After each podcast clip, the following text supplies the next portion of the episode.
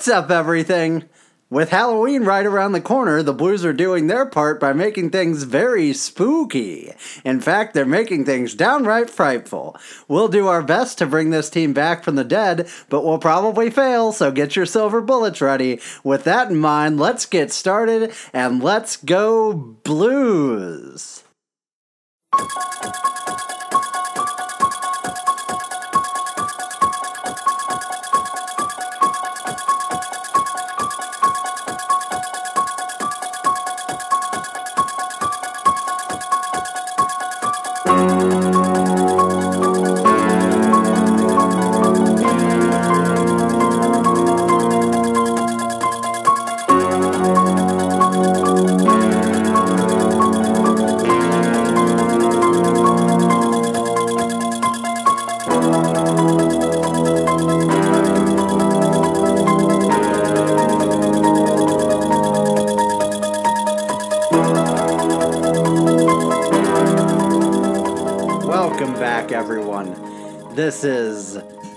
Friday, October 26th.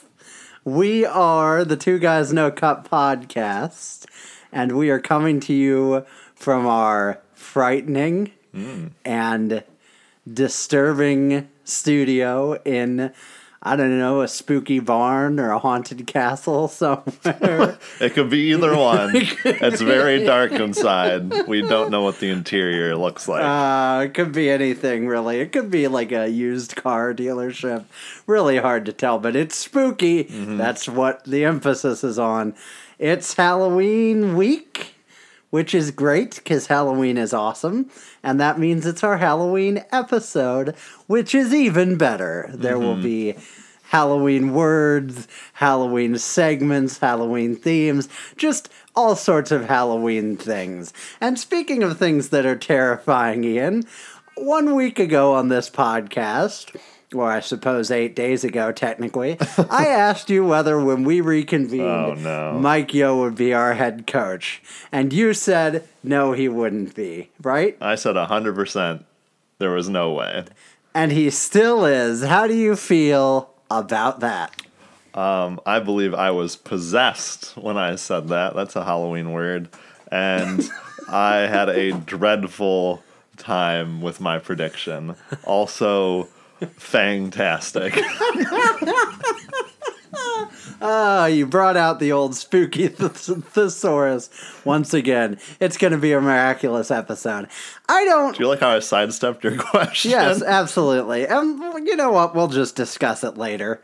Uh, It because seems in the theme of what we'll talk about, people sidestepping hard questions. That's very true. Good point.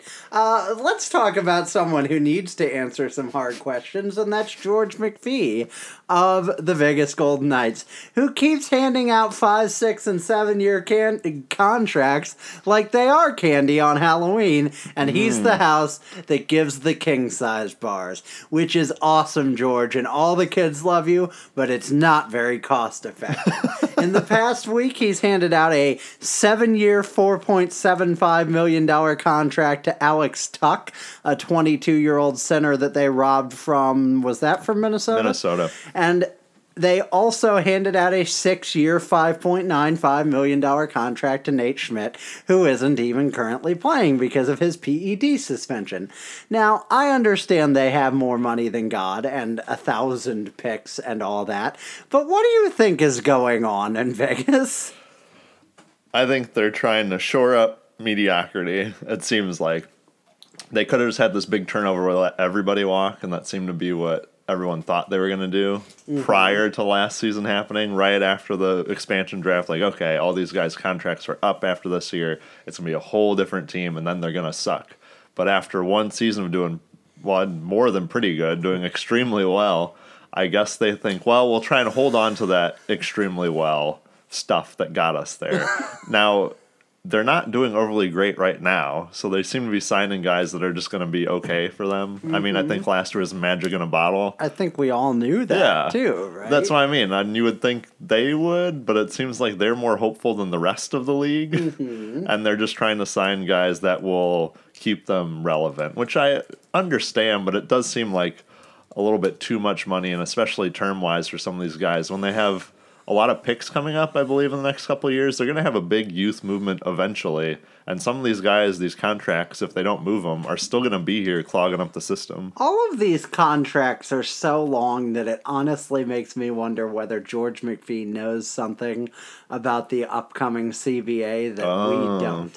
And I don't know if that's true. That's just conspiratorial thinking. But, like, they're all six and seven years on. I wouldn't even say low dollar amount. Like, I don't think Nate Schmidt's worth more than six. I just don't think he's worth seven year or six years at 6 Um, so I wonder if he's got an inside track on that. Who knows? I guess we'll find out when the CBA happens, but it is interesting. Um, in other league news, the Tom Wilson suspension was upheld by Gary Bettman on Wednesday, which I don't think anybody was too surprised by. Um, and I think I'm a little curious. It's going to go to the same uh, arbitrator who made the decision with Austin Watson that we talked about a week or two ago. I'm a little curious if the NHL is intentionally dragging this out as long as possible, just to like kind of enforce the suspension. You know, like Yeah. if they can't get an arbitrator suspend arbitrator's decision until 12 games are played, then at least he got a 12 game suspension regardless. Um, I don't know. I expect the arbitrator will probably chicken out and shorten it for some reason, but I hope he doesn't because Wilson needs a message sent to him. Um, I guess we'll know more next week. It's supposed to be next Wednesday that he decides, I think. So we'll have more on that on Twitter at Two Guys No Cup. Give us a follow, hit that subscribe button, tell all your friends something else. Yeah, don't tell me you listen to this. no, they will be very ashamed of you. Uh, should we do a standings update? We haven't done one yet this year. It's preposterously early to do one, but we can discuss how the Tampa Bay Lightning, that team that's just really, really good all the time, are 7 1 and 1. Imagine that. Imagine losing one game in regulation through your first nine. Uh, the Maple Leafs are 7 3 and 0. The Bruins are 6 2 and 2. And at the bottom of that division are the Red Wings at an abysmal 1 7 and 2 with four points. The Panthers are not off to a hot start. The Senators are not off to a great start. And the Canadiens are off to an okay start. And the Sabres are also there. Sure. um, any thoughts on the Atlantic Division? I I guess I'm a little surprised that the Panthers are doing as poorly as they are, but unlike our team, I have faith that the Panthers will pull out of this okay. Mm-hmm. because our team is bad and the Panthers are not. um, the Metropolitan Division sees the Bells of the Ball, the Carolina Hurricanes, standing atop the table uh, with 10 games under their belt. They are 6 3 and 1, trailed by one point by the Penguins, who have two games in hand, and know a phrase I know you'd love to hear in October. Um, but.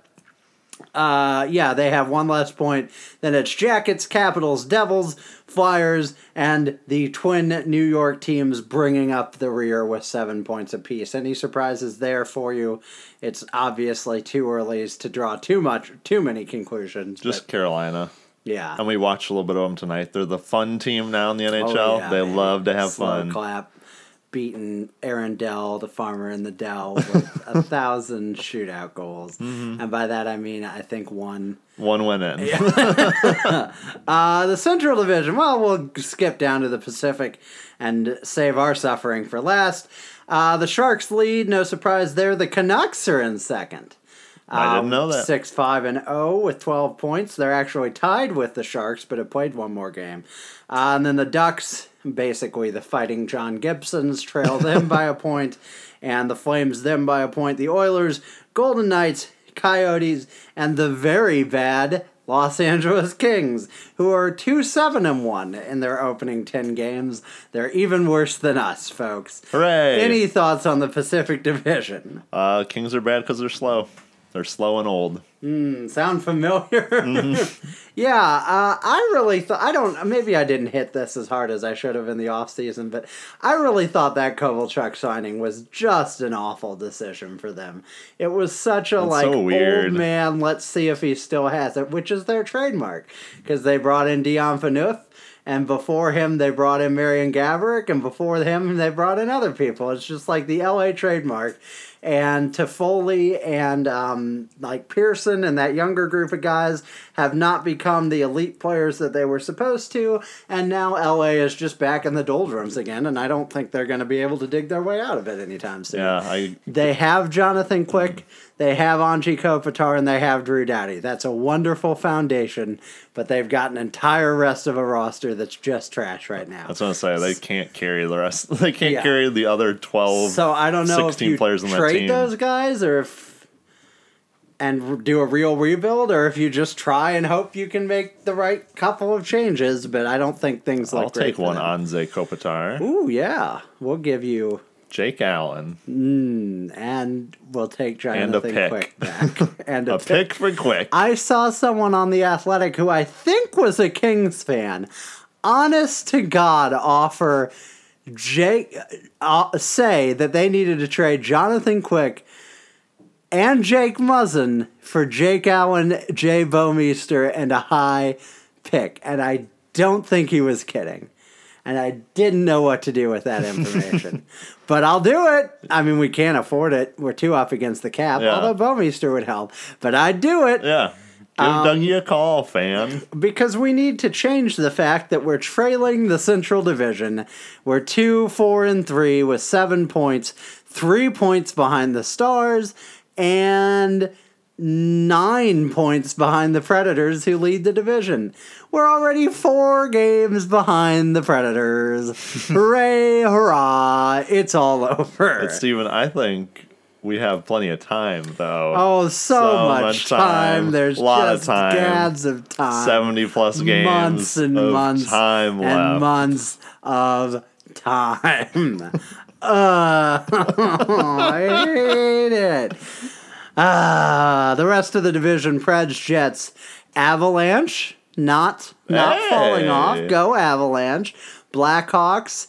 I don't want to say they're good. I don't think they're good, but they've fought through some early struggles. They've won a lot of games in overtime. That's And their thing they always do. well, I know they always do that, but they Yeah, have yeah. done that hardcore this year, and that's a knife edge you do not want to walk on.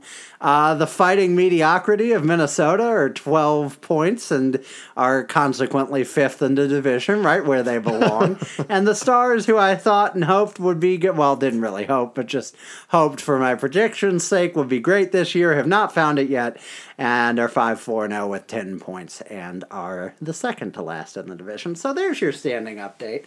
We'll revisit that around Thanksgiving probably when we can Oh, yeah. decide who all the playoff teams will be because them's the rules. um, we should go back to our episode last year and see how Oh, much yeah. those were actually the rules because I know they weren't for us. No, but probably pretty close. Um, for yeah, for sure. We'll see. Uh, let's move on to a little bit of blues news before we just dive elbow deep into the sewer. uh, no, who am I kidding? It's shoulder deep. We're gonna be all the way in there. I can't breathe. Robbie Fabry, uh, Nikita Soshnikov, and Carl Gunnarsson are all on conditioning stints in San Antonio with the Rampage, or as they're called tonight, Los Chimuleos, or something. I don't know how to say. Chimuelos or something? I didn't take I don't speak Spanish. They're little skull people, okay? It's Dia de los Muertos coming up. I do know how to say that, I think, unless I butchered it also. And San Antonio celebrating its Mexican heritage. Good for them. The uniforms are dope. They're super dope. And all is well, except don't look at the Rampage box scores because they're ugly. They're worse than ours. They'll give you no hope. So, um, but for tonight, the sweaters, very fire. You can find them on our Twitter account at Two Guys No Cup. Give us a follow, smash that like button, tell all your friends. The Chimalias are in town. Uh, and I think the- it got worse. I think so, yeah, for sure. Uh, the only other thing I have to pass along is that Ryan O'Reilly had a, l- about a half hour interview on the 31 Thoughts podcast this week. Uh, I think we tweeted out the link. If not, I will do it again. Um, it was fun. I mean, I don't think it was particularly insightful necessarily, but it was a it was a good kind of get to know you interview. He talked about how his dad, while they were doing hockey drills, would randomly throw math problems at him to keep his like focus up, you know, so that like if you're focusing on this thing, you're also alert to what's Oh. going on. So See? it's interesting. Math his can dad help you sounds kind of crazy. It can't. It's a lie, kids. Put down your calculators. Burn them. Burn them all. uh, yeah, math is great You're gonna let out the ghost of the machine. math is what can tell you that somehow we had three more goals than the Toronto Maple Leafs. Doesn't that seem like decades ago? Because four minus one is three.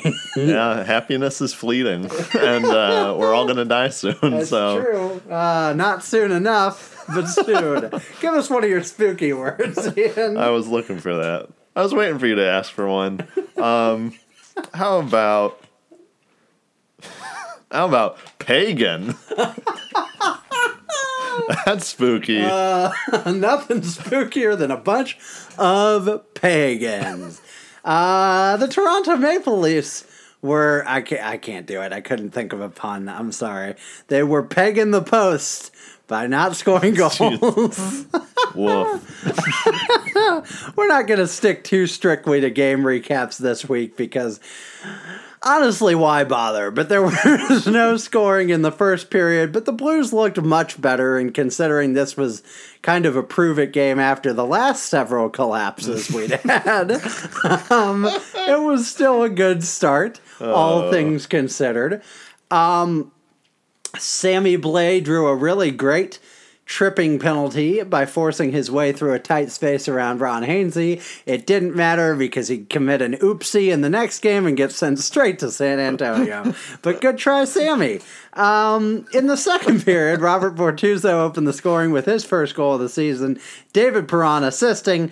Uh, Perron tried to take a shot that got blocked by a stick, and Bortuzzo was clever enough to skate up and collect a puck that's loose in the circle in the slot, and he took a shot that ripped off Travis Dermott's stick. Oh, we all hate that Travis Dermott, don't we? Oh boy. Well, we should react to all of the news in this game like we're Toronto fans. Oh, Travis Dermott needs to be sent down to the Toronto Marlies. Oh, if not the ECHL, my friend, because the AHL is too much talent there, boy. Hey there, ho there. uh, I think on this play too, Dermott got outworked by Perron on the boards. Didn't you say that? Yeah, he basically took the puck from him, and then he also deflected the puck into his own net. It was a rough, rough sequence for Travis Dermott. Not great, Trav. Babcock's gonna be all over for all over you for that. Not a good player there. Oh yeah, you just got to talk like you don't care about anything. Nope, since you're never. Canadian. Uh, Zach Sanford cares about things. What a weird week it's been for him. I think. yeah. Uh, this was his first game, right? He got to play in, yep. I think um, and he played on the fourth line some and on the second line some. And in this instance, uh, he was a goal scorer. He scored his first goal of the season. Uh, and it made me think, remember like a year plus ago now when we first traded for him, and there were a couple of times we saw him play and we thought, hey, maybe this kid has some skill. Because that showed this time, and he actually unleashed a pretty wicked wrist shot uh, into the top corner for a great goal. Perron again made a really nice play along the boards here. Excuse me to get him the puck. Um, and yeah, Sanford scored a wrister. Uh, Sanford, we. I, I think we missed this story because I don't think we ever discussed it on here, but he lost his father during training camp, which I guess was part of the reason he wasn't on the team Yeah. right out of training camp. But um, he got to score this goal uh, back in Canada, which I assume he's from there because he's a hockey player, but I don't actually know. I think so. And uh, it was a really cool moment for him. So glad for him that that happened. It was a great goal. It was a strange to see Zach Sanford score before Jaden Schwartz scored this season, but hey, it was a goal. You're excited. We're all excited. The That's the last time we'll get to say excited. the goblins are excited. The Demogorgons are excited. And all our fans. uh, Ryan O'Reilly scored his first as a blue, or as Darren Pang would say, they call him Factor. Ugh. Um, Vladimir Tarasenko and Patrick Maroon each collected their fourth assist on this one. Uh, this was a really nice play by Maroon behind the net. Uh, he kept the puck away from both Rielly and Dermott with his size. Um, John Kelly had a lot of trouble with both Rielly and O'Reilly being on the ice, which was fun for me. Um, uh, Maroon got the puck to Tarasenko along the back wall. He made a beautiful feed through Connor Brown's legs to Ryan O'Reilly as he crashed the net, and O'Reilly didn't hesitate to bang it home uh, for his first of, I hope and expect many as a blue. I think first of several this week. So good goal for O'Reilly.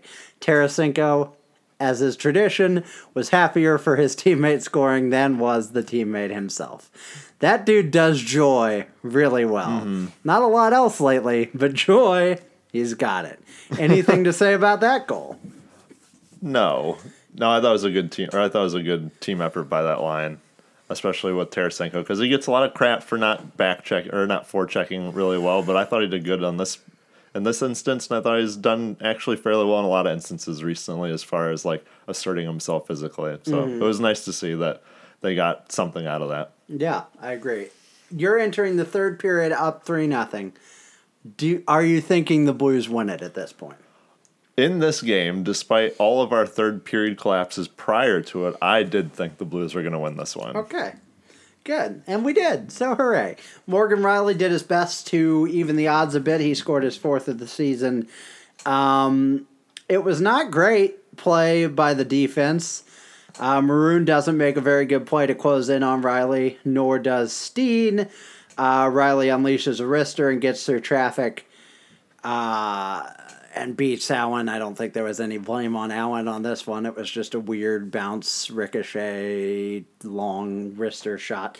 Uh, and I'll say, you know, we talk a lot about games that you know, could have gone momentum wise the other way where we missed a play in momentum. We'll talk about that in the very next game, for example, uh, and didn't seal the deal and ultimately lost.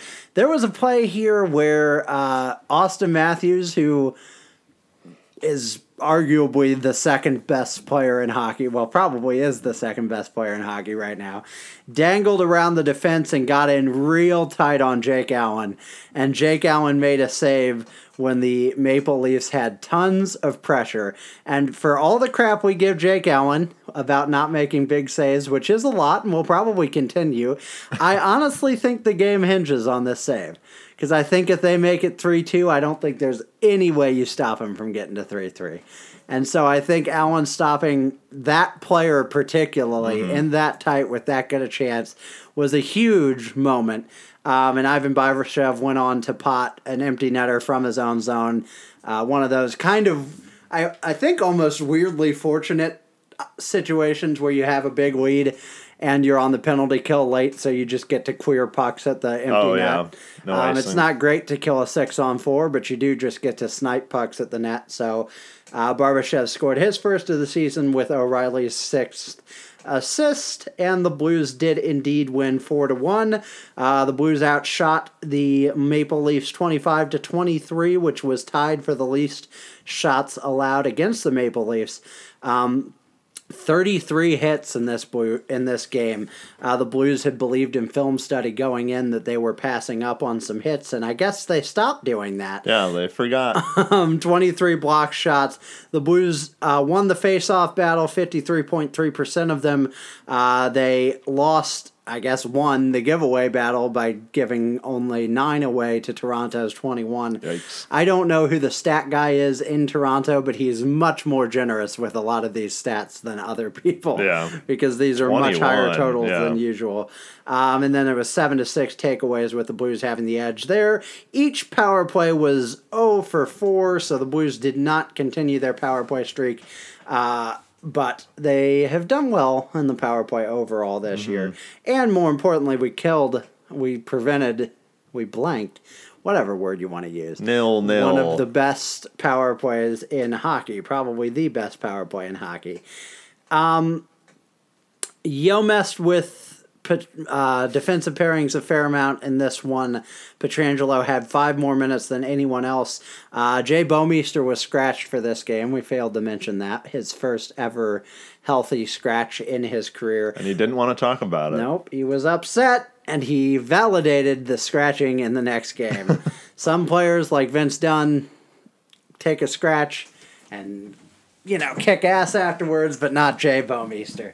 Uh, Vince Dunn had nearly four minutes on the power play in this game, uh, which you love to see. And J, J, J, J, J, Jordan Schmaltz had uh, 15 minutes, but no special teams time. Uh, Dunn and Pietrangelo got the lion's share of the power play duties, which is half correct. Uh, I don't think Pietrangelo should be on the power play very much, but I think Dunn uh, is your quarterback of the future there, probably. Um, and then Sanford got 12 minutes for the second straight game. So, yeah, this was his second game. I, okay. I wasn't sure about that. But uh, he uh, automatically gets a slot when he comes back from everything over rookies like Robert Thomas. How do you feel about that? Uh, I I like Zach Sanford. he's been great. So in hindsight, it's but, not hard to justify. But to start, but, I have to reach back in my brain by like a week and a half and be like, I'm just, I wasn't happy that they're slotting some of these guys higher than them in yeah. terms of um, ice time. But I also, and we'll talk about it, I guess, later too. I do kind of understand the Robert Thomas quandary where they only have nine games for yeah, him. we can talk about that more in a bit, and yeah. we will. But I do think it, it is a tough position. But then, if that's your situation, then I wish you drop the line about earning it. Oh, because yeah. Sanford comes right in and gets a shot. Sundqvist comes right in and gets a shot. Sundqvist was terrible last year. He was awful at hockey, and I'm glad he's healthy. I'm I don't wish him any ill will. Mm-hmm. But what has he done to automatically earn a shot in the lineup, other than he's not as young a player as the rest of these guys, which I honestly think is really what the difference is. Yeah. Um, there are conundrums with Terrace or with Thomas's nine game trial, and we'll talk about that later. But overall, that's a little frustrating to see to me. Um, yeah, so it was a good win overall. Uh, mm-hmm. Steve Dangle, as he always does, did a Leaf fan reaction video on YouTube, which I highly suggest you check out. Uh, on on on the YouTube. He doesn't need our recommendations, but he gets them anyway. A couple of lines from that I love, he said, they at least make Pittsburgh work for the win. For the love of Lee Stempniak, you get off on this, St. Louis Blues fans. You make me do this once a year. And then he also said the Blues dominated the Leafs for two periods. They shut them down, the supposedly unstoppable offense. He said, and this was the best line Jake Allen probably got a reminder to move around on his Fitbit. uh, yeah, it was fun, and we won, and that's fun. Um, and he made a good point too, just overall. He said, The Blues are what I thought the Leafs would be to start this season. But because there was so much, uh, because there was so much turnover and so much has changed with the team, they're probably going to struggle out of the gate. And he did say that about the Maple Leafs with Tavares and with Nylander gone and with so many young players mm-hmm. on the mm-hmm. way up. He said this team could take a while to find its groove. It did not, but we did. And I think we probably were a little overhyped on the team, but I don't think it's an excuse for being as bad as they've been, and we'll talk more about that later. Do you mm have mm-hmm. any more thoughts on this game before we move on? I I don't know. I really thought after they beat Toronto because we both said we didn't think they were going to win the Toronto game or the Winnipeg game at mm-hmm. all, and we joked about Toronto putting up eight goals on the Blues and things like that. I really thought that this would actually going to be like a turning point game, hopefully, and it kind of felt like it was about halfway through the Winnipeg game to the third period. Yeah. Yeah, we'll get there. Um, what worries me about this is like you could see reasons for hope in the Toronto game, and we're honestly not far enough into the season to know. But this is also something that just teams that are actually bad do. Mm-hmm. Bad hockey teams occasionally really beat a really good hockey team because they come in on their best night and the other team comes in on their worst night. There's a lot of parity in any professional sports te- league, but I think in the NHL as much or more than almost any other Yeah, one. the worst team still gets 20 plus wins. Right. And so I'm not saying we're a bad team. I don't think we're a bad team. We've obviously got loads of established talent, NHL talent on our team, but I'm just saying there's no way there's not necessarily a way to look at this win and say this is what the team really is and we've got to stop doing all the other stuff because when you do all the other stuff 8 times and you do this 2 times or whatever it is 7 times to 2 times there's not there's no evidence to suggest the good example is the real example. Oh no, I mean now given I was still at the time a little wary that this was if this was what the team looked Halloween like. words? Wary, uh, I was chilled. I don't know that this was the real team we were gonna get or not, but Uh-huh. especially after the week we've had, it's yeah. I mean, it's just numbers game. Two of these, Oof. seven of those. We'll talk about JR's quote or question of Steen. I Uh. think that highlights it. That quote I think is just like a solve to so many of us, just like a a balm of Gilead, if you will, to use a nice biblical reference.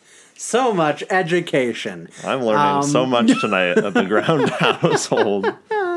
Uh, but yeah, it was just such a just a, such a healing, cathartic moment for all of us, and we'll talk about it.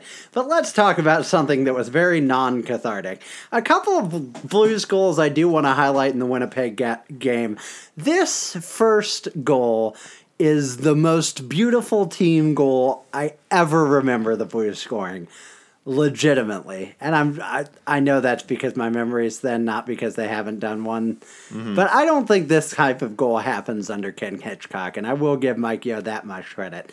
Vince dunn makes an unbelievable pass from his own trapezoid to uh, david perron who's at the jets blue line basically so it's what is that a four line pass Yeah. technically almost um, and Perron collect, collects it, skates into the zone, and Ryan O'Reilly's crashing the net, which, as you've described it, his his nail Yakupov th- speed, which I think is a good example because he can he's not a great skater in the classic sense, but he can really churn his legs.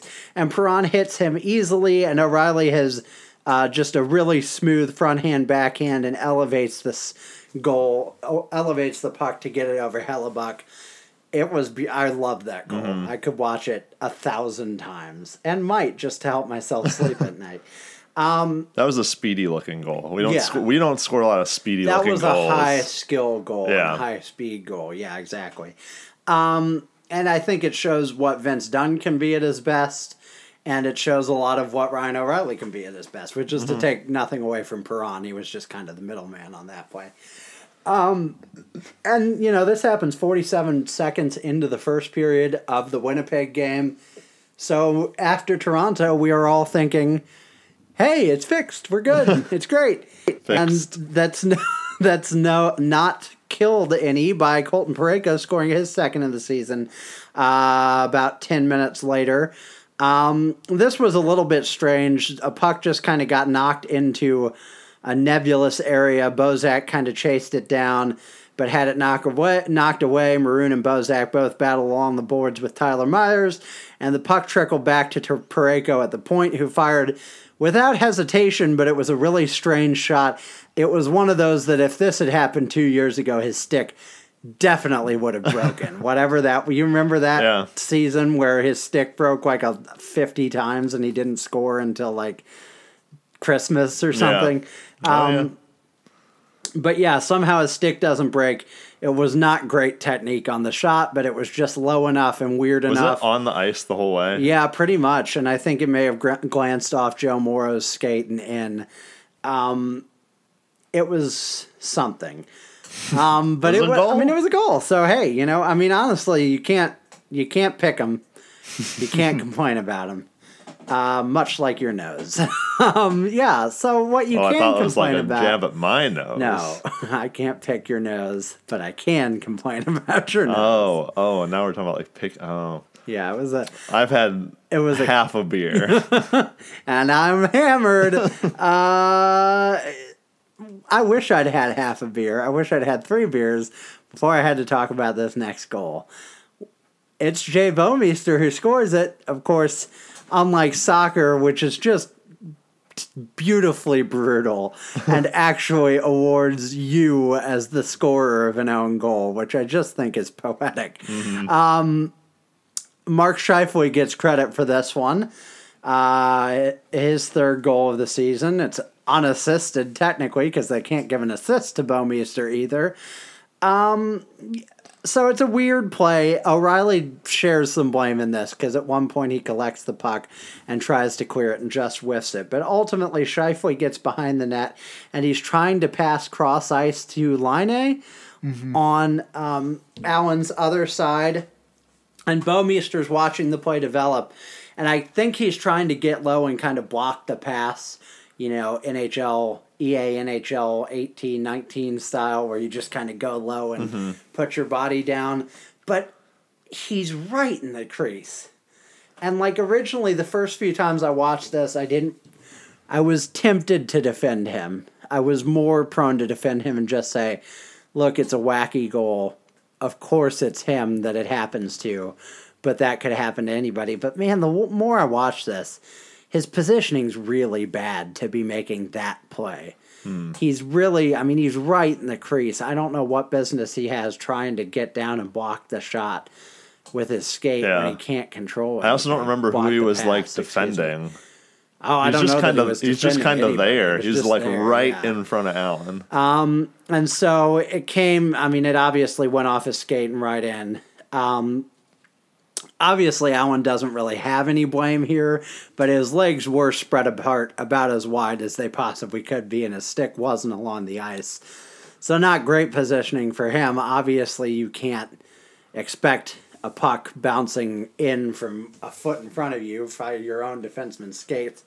Uh, but it was just not a good look all around from O'Reilly to Bouwmeester to Allen. It's, it's just the kind of thing that happens to you to mar what would otherwise be an amazing period when you're scuffling as much as this team is. Uh, and so we went into intermission two to one. Uh, Vince Dunn had uh, his third goal of the season uh, nine and a half minutes into the second period on the power play. This was a nice power play goal, but it was another one I wanted to highlight because it's a really nice reminder that even really good teams can have just total defensive breakdowns. Uh, what happened here was O'Reilly got a pass from Bozak along the goal line, and he has all the time and space in the entire world to handle this puck. And he's just way too skilled to be given this much space.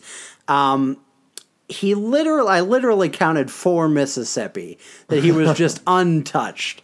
And he handles from, I'm going to do hand diagrams, which aren't helpful to any of you, but he handles from Hellebuyck's left at the goal line into the crease and literally just has, is untouched. And, um, let me see. I wrote down who it was. Morrissey, Scheifele, and Wheeler are all right around him in kind of a triangle, but nobody crashes in on him, and he just has space and has time. And finally, someone kind of half-heartedly tries to get over to him, and by that time, he's hit Maroon, who's in the front of the net, and tries to do his kind of trademark front only wraparound where he's like on the goalie's left and tries to 180. I mean, it's a it hel- it's a move that he makes that is made possible by his side size, excuse me. It doesn't get in. But has it worked yet? no, it hasn't. No. Doesn't get in, but done. Has he scored his first yet? His first goal? Uh, I don't think I don't has. think so. I know he's got a bunch of assists, but um, this was his fifth assist, but I'm not sure he scored his goal. Um, and if he has, it's definitely on the road. Anyway, uh, he doesn't get it in, but Dunn is there for the rebound. It was, I mean, it's a great power play goal. We were crashing in, which was nice. You know, I mean, that's always good to Yeah. see.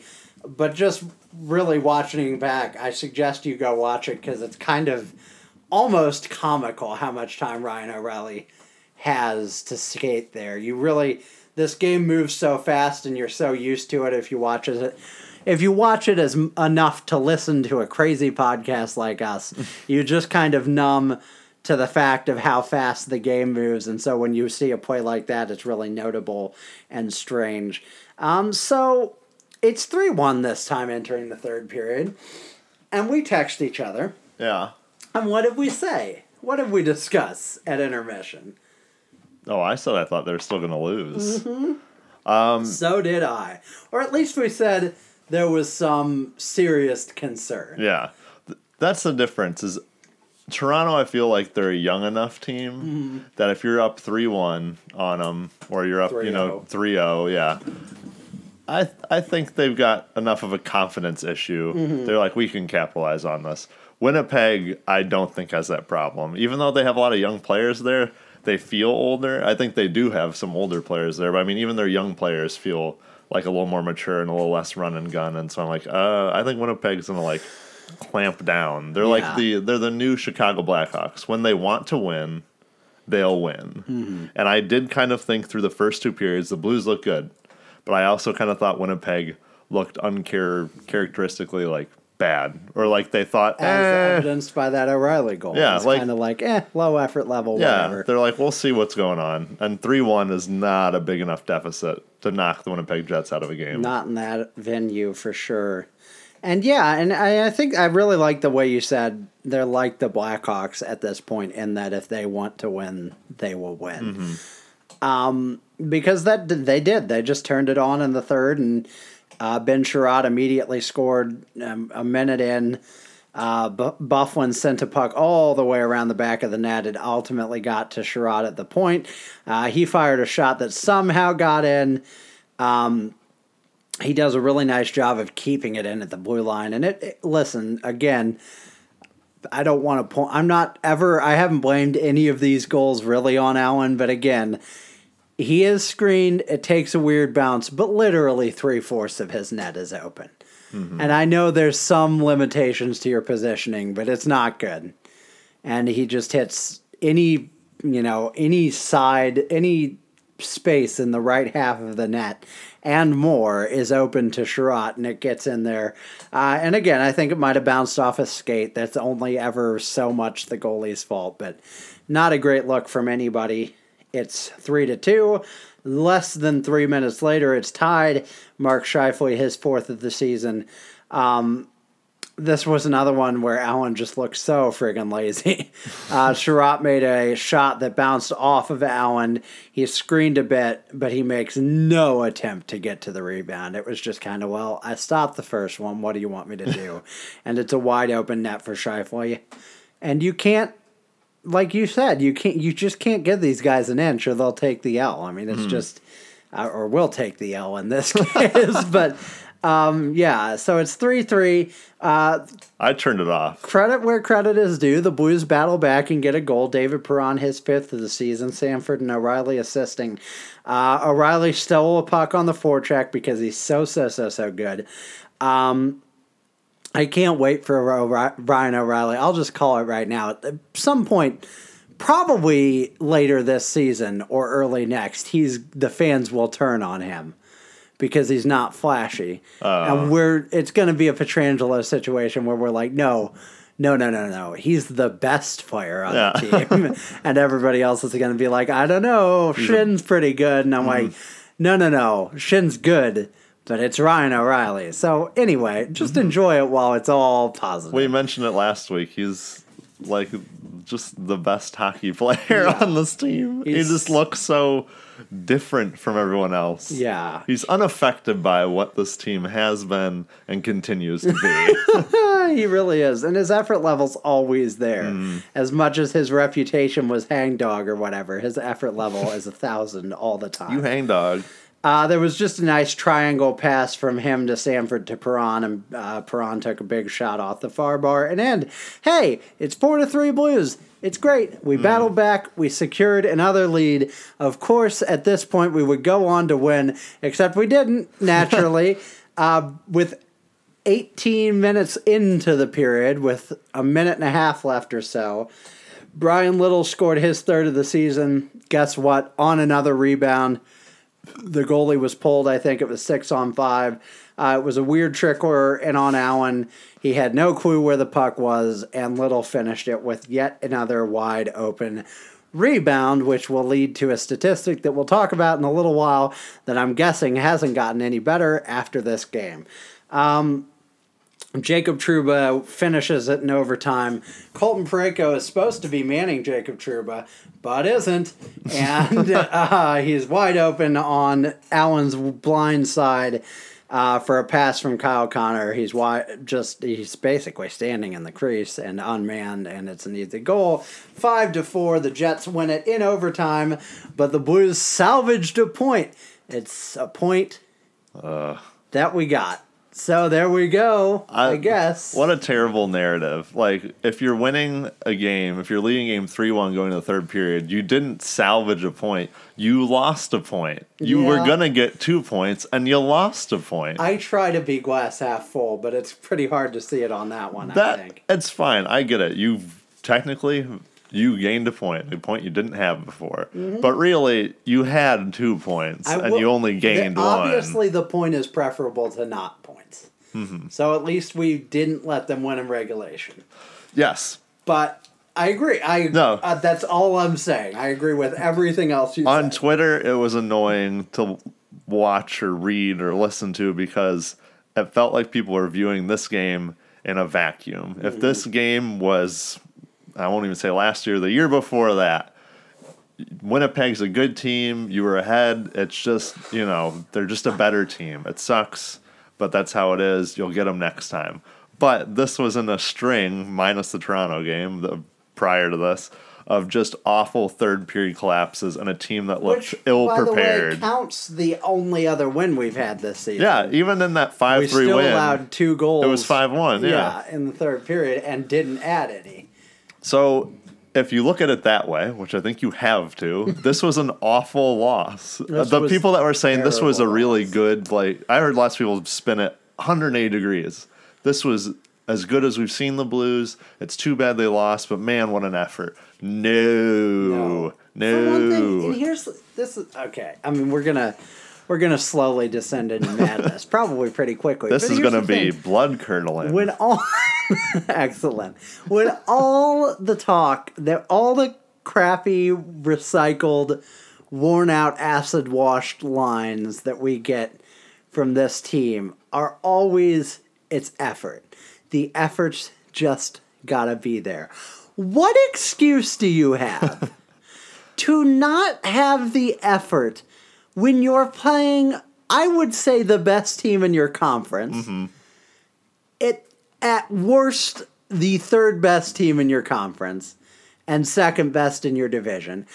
In their house which is a phenomenal hockey venue mm-hmm. and you have a two goal lead in the third period what possible excuse is there for you to not have the effort that does it's not even like I can I can understand who did we play? Columbus this week? Yeah. I can understand you come home, I mean in a vacuum again, Yeah. not judging on all of these other losses.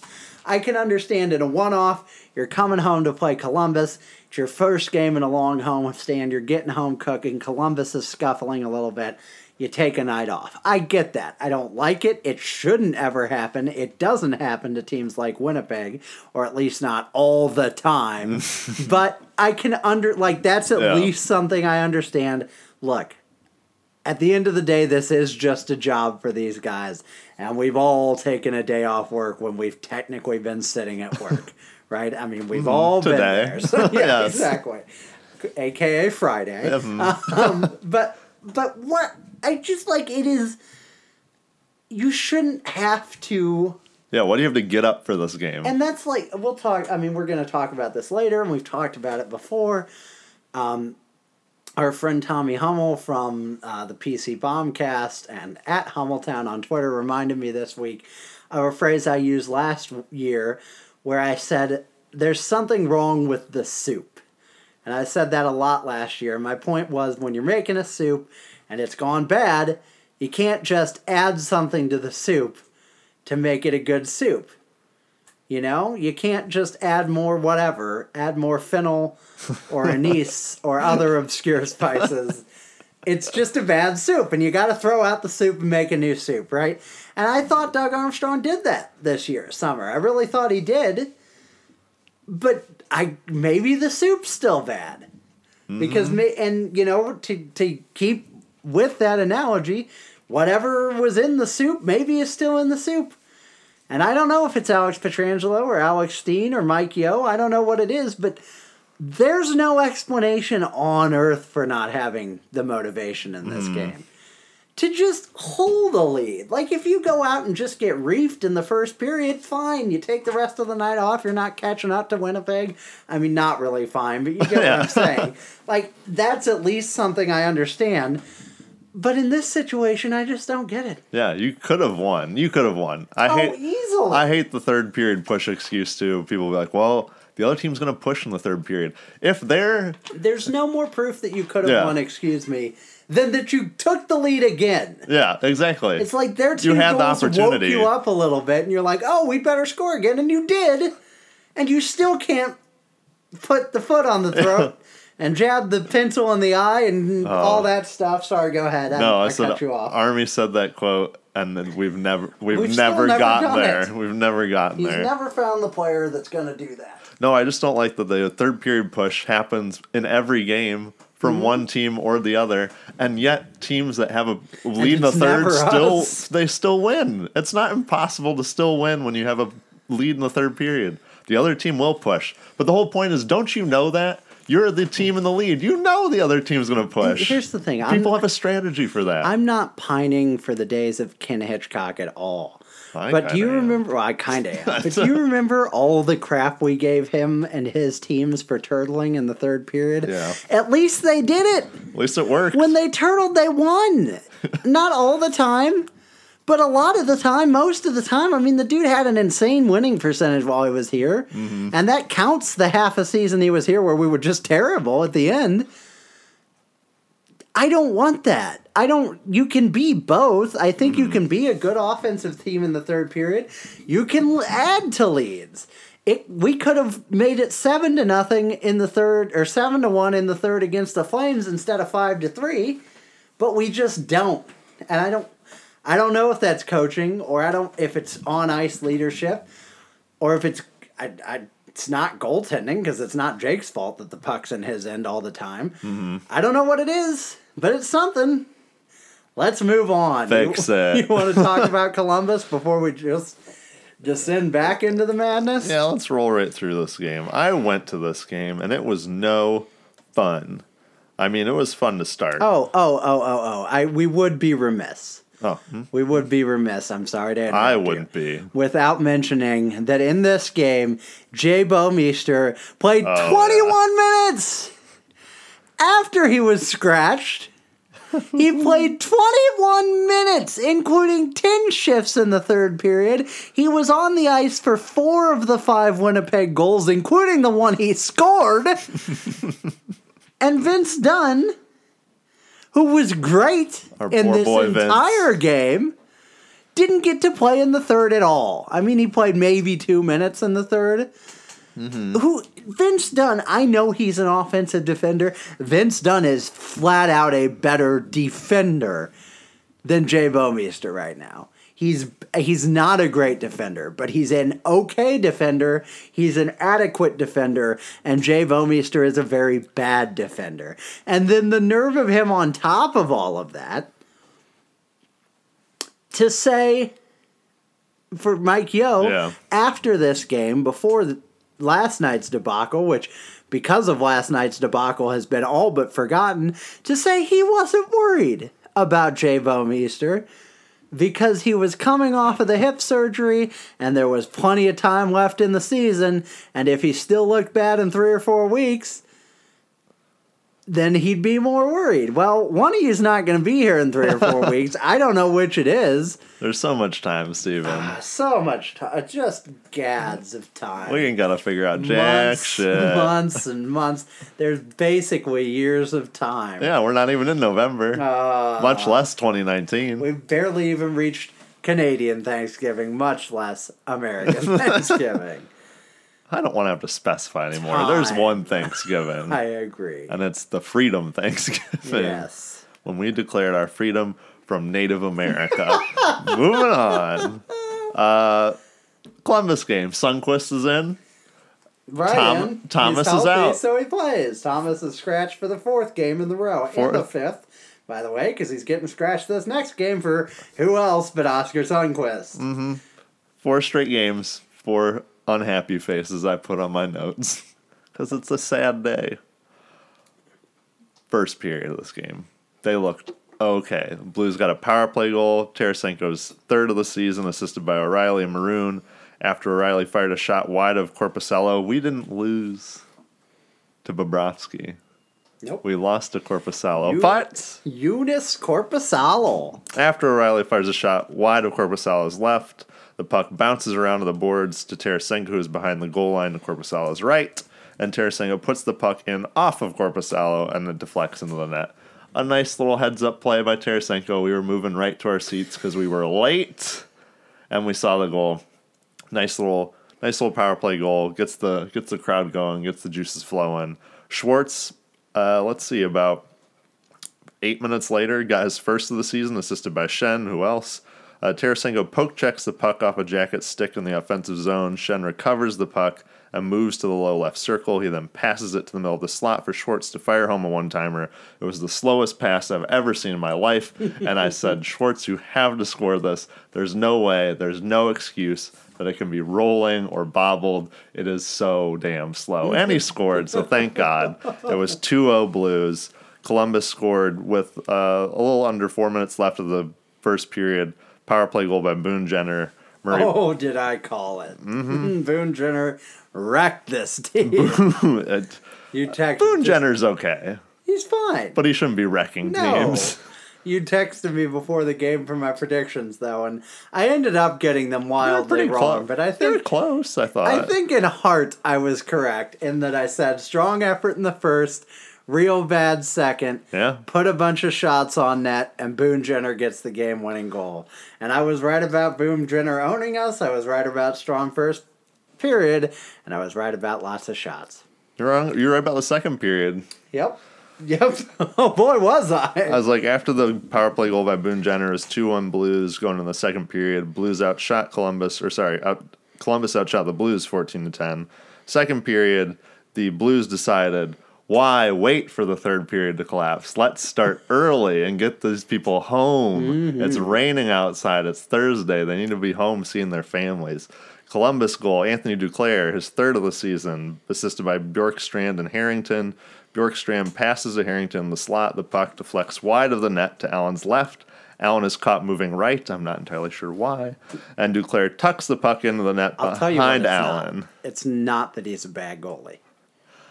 I- the puck's heading to his right, but No, he's no, no. super tell- far right. I'm telling you, that can never be discussed. Okay. We can never have that discussion of just whether, hey, is he just not good enough? Duclair put And the not yeah. be hating him personally. Mm-hmm. Sorry. No, I say Duclair put the puck in, and there was nothing else to say. That was bitter me. That was. It's gonna get more Is bitterer. bitter one of your Halloween words? bitter. I think I have bone crushing, which is like a hockey term and not really a Halloween term. bone awesome. saw is ready. I got three minutes with you. Uh, Boone Jenner again, his third of the season, assisted by Foligno and Anderson. 66% of his goals came tonight. Yeah, it was fantastic. Oh, this was all. This was less than a minute and a half after the Duclair goal. This was within five minutes of the beginning of the second period. It's getting real dicey. Columbus goal again. David Savard, eight minutes in. This is before halfway through the game. They're up. What is that? Five to two? No, that can't be right. Three to two. Four to two. That's it. We did real quick math. It's four to two. And then I really thought it was over. I thought we weren't going to score any more goals, but Steen proved me wrong. He actually, this is a very interesting goal by Steen. I mean, his goal wasn't interesting. It's interesting what leads up to it. Um, Anderson starts slashing Edmundson right after Edmundson fired a puck and Anderson blocked it, and Anderson was not happy that the puck was fired hard and that he decided to block it. It stung him, so he was pissed at Edmundson. then he took a whack at his hand. There was a linesman there, and I know they don't call those, but nothing happened. He just like two handed him right in the hand. And Edmundson's like whipping his glove around and everything, bent over, and the play is still happening, and the play is still happening. Uh, Edmundson gets the goal or gets the uh, puck back though, and he tries to fire it on net. It deflects over off Did of. that one hit Anderson? No, make him angry? I wish it hit a different Blues or a different Blue Jackets Just player. fires it right at his schnoz. Just do it. Steen later on in this game Mm-hmm. looked super pissed, and I think he did fire a shot into a dude's chest on purpose. like I'm ninety percent sure he did that, and I'm so happy he did. Um, Edmundson though, his shot deflects off a Blue Jackets skate to a waiting Steen or a surprise Steen really, who scores behind Korpisalo. It is now four to three, and you're like, eh, maybe we got something going here. The Blues outshot Columbus twelve to ten. Onto Did the you really though think maybe we had something going? no Because for some reason I didn't. for some reason for There uh, was for a good of- reason. Here's the thing: I I was so in the tank for Let's Fire Yeo at this point that I wasn't rooting against us, but I was almost a little disappointed Steen scored. I was like, oh no, they might save his job because I was certain we couldn't lose this game and have him still be employed. I'll admit it. So tomorrow's I'll I'll admit this part. Uh, tomorrow's like a Halloween party I'm going to. I'll probably be very drunk. I'm going to be cheering for the Blues to lose. I'm sorry. It's true. I want them to lose because I just want to see. Well, I want to see Yeo fired, but I just want to see how far the rabbit hole goes. Let's- what happens? Just embrace the chaos. Yeah, what happens? Much like the Joker says, we're all dogs chasing cars. We wouldn't know what to do with one if we ever caught it. Mm-hmm. Great line. It's a phenomenal line. It's a phenomenal performance. You know, I don't think peop enough people talk about Heath Ledger's performance as the Joker. Really underrated. underrated, right along there with Darth Vader as best villain. Yep, uh-huh. And um, all the other movies. and no other examples. Kane, Orson Welles as Citizen Kane was okay. was a, was it was all right. Um, it's I mean it's three third period goals back to back to back. Uh, in under a minute, Josh Anderson just whips through the Blues defense, just blows by three guys, scores. It's now five to three. Game's over. I mean, game's just over, but it's not over because Anthony Duclair scores a power play goal uh, less than two minutes later, and then in under four minutes later, Seth Jones scores a goal. So it is now seven to three. The Boo Birds are out. I'll tell you what. Stop wooing. Stop wooing. You're, That's- ki- that's you're what the killing the, team. You're killing the team. It's your fault. If you woo, we lose. yeah, I'm sorry. It's just true. Sanford scores a goal, and like you said, Dead. Dead inside. just he's dead. This is literally no. I've never seen less emotion. And somebody, I tweeted that, and somebody tweeted me. It's like, what do you expect? They're down seven to four, and I'm like, I get it. I'm not saying I don't understand. I'm just saying look into his cold, dead eyes and see this team captured in a nutshell. I can't believe they still play like the I goal. was yeah. calling for a sick Selly. You play the goal horn and you play the new song, which is all right. You should play the And sad it's- Chelsea Dagger song Yeah. instead. It should just be no music. Da, da, da. It should be just like when the opponents score, the light comes on. Oh, Game over. Blues lose seven to oh four. no no no no no! You forgot a critical oh, event. I forgot. We had walked out at this point with under four minutes left. Me and my me and my father said, "We're done with this team," and walked. But we got to miss the part where Pierre Pierre Luc Dubois, this dirty old Frenchman, Mm-hmm. Tell me more. just Dirty young French. I know he's like whatever France. shoved Oskar Sundqvist's face into the ice. He rode that man into the ice. Or as I saw in one article, pounded him from behind. Not joking. Yeah, I saw that. We all saw that. um, and no one on this team did anything. Here's the thing. Not even close. The refs did more I- to guard Sundqvist than his teammates even though he got a roughing penalty too. May may I may I just explode here for a second? I mean, this is what it is. Let's just go for it now. We're we're here. It's no Yeah. hold bars anymore. No holds barred. Usually, I hate the man up rhetoric. I've said it on this show before. When people talk about this team is too soft, Pietrangelo is too soft, whatever, I don't think that's our biggest problem. But this one got to me somehow. We, way even more than the uh than the uh the the Jamie Benn sitting on Alex Pietrangelo thing, which was the big outrage of last season. You have a young not even a young player really, just a a, a, a role player. And not only that, but he's coming back from missing a month because of a concussion that he suffered after a brutal hit.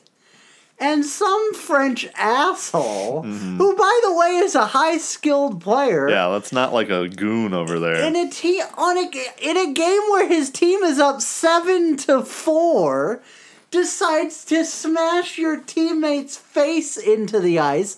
I think there were literally still like scars on Sundqvist's oh yeah, face there are. from the last time he got just blasted. And there, by the way, wasn't a lot of retaliation for that, all things considered, but there was some.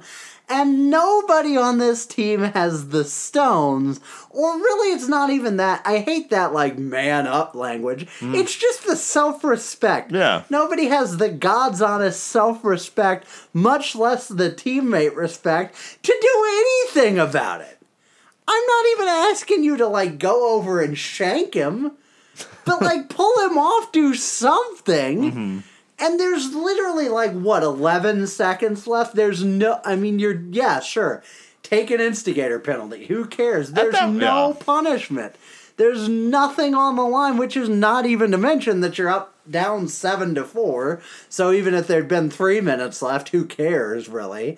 But like nobody does anything. And to me, that's the perfect encapsulation of this team right now. Yeah, I'd and that's so. why I think it doesn't just get fixed. They don't just wake up one day and there's the effort. Mm-hmm. There is, to me, there is so little chance they beat Chicago tomorrow.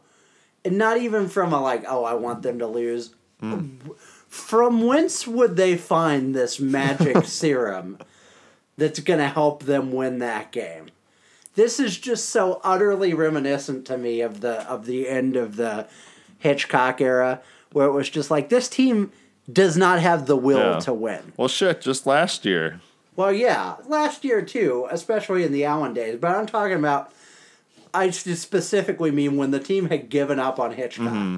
and they weren't even trying to win. Like I think literally they were trying not to win to not get him his whatever th- Yeah, when like his 600th or whatever with the team. Like literally they just stopped efforting. but do you think that they're giving up on Yeo?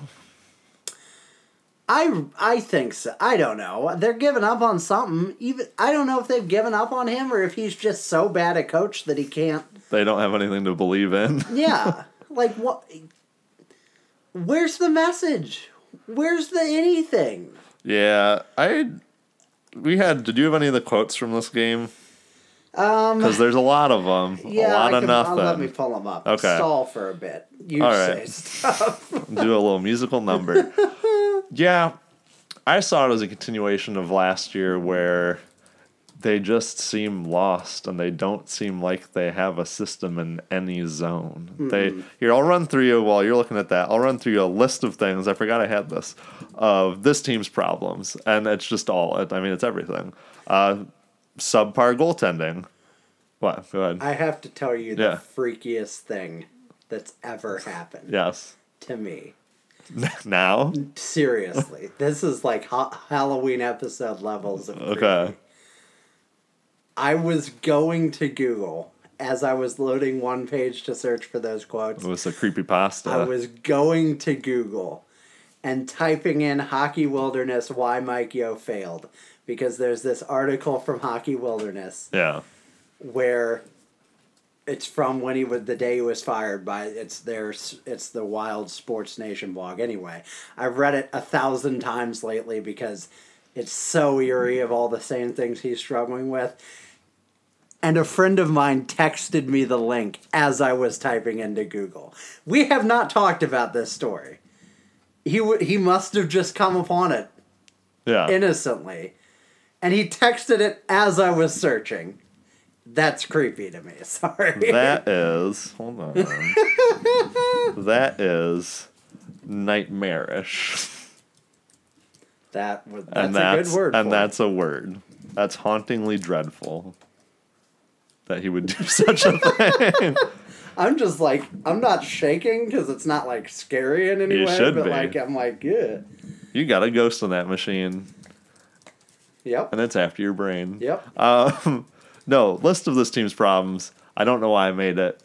It's very long, can do it quick. Subpar goaltending, defensemen not tying up their man in the crease, the team losing an opposing player in the slot, slow transition through the neutral zone, poor defense in the neutral zone, opposing players easily getting behind our defensemen, not playing as a five man unit. For example, when leaving their own zone, our forwards are so far away from the defensemen, slow decision making in the offensive zone, leading to passes getting picked off and shots being blocked. No creativity in the offensive zone. Rarely do we make a goalie move laterally.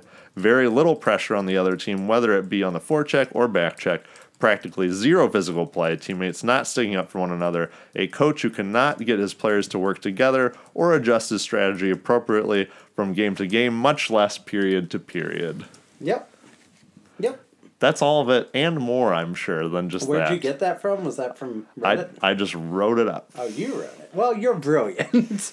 I have a PhD in shit talking. we'll, we'll get back to the quotes, but since I've made such a big deal about this article, let me just mention uh, I'm not going to read a great big chunk of it, but I do want to read some parts of it. Let's just talk about the the the bolded five reasons they label for why Mark Yeo Mike Yeo Mark Yeo was Mark was gone. the old Roger Goodell pronunciation. Number one, over reliance on aging veterans. Mm. Check. Number two, awful power play. Not a check this season. Good for you, Mike. You fixed one thing. you did it. And listen, I'm not counting on it working all year, are you? Nah. Because it was hot to start last year, too. And then he couldn't fix it. Number three, inability to foster offensive talent. Check. Mm-hmm. Let me read you a specific part about Mikael Granlund. We tweeted this out yesterday or recently, but in case people missed it. In 2012, Corey Pronman, a well respected source on all things prospects, had the Wild fourth overall in his rankings of organ- organizational prospect talent. You remember where the Blues were this year? Where I think they were third overall, right? Most notable of those prospects was Mikael Granlund, who Pronman had ranked number one in the world. Damn. Now, Robert Thomas isn't number one in the world, but he's number one on our team, and Pronman has him like sixth. Yeah. When Granlund got off to a slow start in Minnesota, Yeo's response was to stick the diminutive center on the fourth line where he was supposed to learn to play the right way. In quotes. Hmm. Granlund was also alternated from center to the wing multiple times. We'll never know if, under any different direction, Granlund could have developed into the star he was touted to be, but it is abundantly clear that Yeo added little to no value to Granlund's career. Here's what they didn't know then Mike Yeo's been gone two seasons from Minnesota, three, but counting not counting Yeah. the one where he was half there and half gone. Michael Granlund, Mikael Granlund, in those two full seasons without Mike Yeo, has scored a hundred and thirty. I'm trying to remember. 35 points in two seasons. 69 in the first one, 67 last year. They go on to say Yeo's response to any short stretch of below average games from his talented youngsters, be it Nino, meaning Niederreiter, Zucker, or Coyle, was to heavily reduce their ice time by putting them on the fourth line or just to scratch them instead of providing avenues to get out of their scoring slumps. I mean, it's the same. It's the exact it's word same. for word still happening. The two other things were the swoons with a lot of O's Yes, every team goes through losing stretches, but you could set your watch to the midseason wild swoon. The reasons for the perennial slumps are many, but the constant throughout was Yeo being there, steadfastly stating that the Wild just need to play the right way or commit to defense. And then the last one was bad luck, which I don't think he's honestly had that much of in St. Louis. I think mm-hmm. he's just been bad. But d- does that not scare the hell out of you? I mean, it's one of those things where it's like, at the time, Wild fans were laughing at us. And we were like, whatever, guys, you're not so good, great. You don't know what you're talking about. Mm-hmm. And he's, he just hasn't changed. He just hasn't changed at all. I always had an inkling when we hired him in as the coach in waiting, which already sounded a little such butcher job, by the way. Yeah, that started out poorly from day one. And I was like, maybe it'll be different, but I don't have a lot of faith, and I don't have any faith now. The last ounce of faith I had that I didn't think I had was gone yesterday. Yep. Yep. Yep. Yep. I've got those quotes now. You want me to read those quotes? Could you hand me that water bottle behind you, as I'll say live on the air? He's Thank you. parched. That Um, was repulsive. Excellent. um, should I read some bullshit from Mike Yeo, some bullshit from Alex Steen, some bullshit from Vladimir Tarasenko, or some bullshit from Alex Pietrangelo? Oh, pick your poison. Uh, here's a quote. Here's the first one I'm on. You got a ghost in this room. Mike Yeo said, This is a group that I really care about, and it's a group that I really believe in. That means a lot to me for sure. We're not that right now, but I believe that we're still going to be looking back at this t- as a turning point. How? What about this would be a turning point? I think you said that a you couple had a games closed door meeting for 23 minutes after the game? Wow. what do you think they say in those? I don't even know. And here's the thing he did this last year, and we were supposed to be so impressed when he made everybody answer to the media, which he clearly did tonight because. I'll be honest, Pietrangelo never talks to the media. Tarasenko never talks to the media unless he has to. So he clearly made some people answer for this. Um, Steen did a lot of talking, but that's not necessarily as rare. He talks more often. Um, Tarasenko said, just to clear this up, I don't have any doubt about anybody in this locker room. We will do this. I believe in this, and trust me, we will put 100% out there on Saturday night against Chicago, and we will prove that we don't have a shit team like it was tonight. it's not acceptable to lose like this at home. So thank you, Vladdy, for at least swearing. I at know. least something to break up He changed it up. I'll give him credit for that. Um,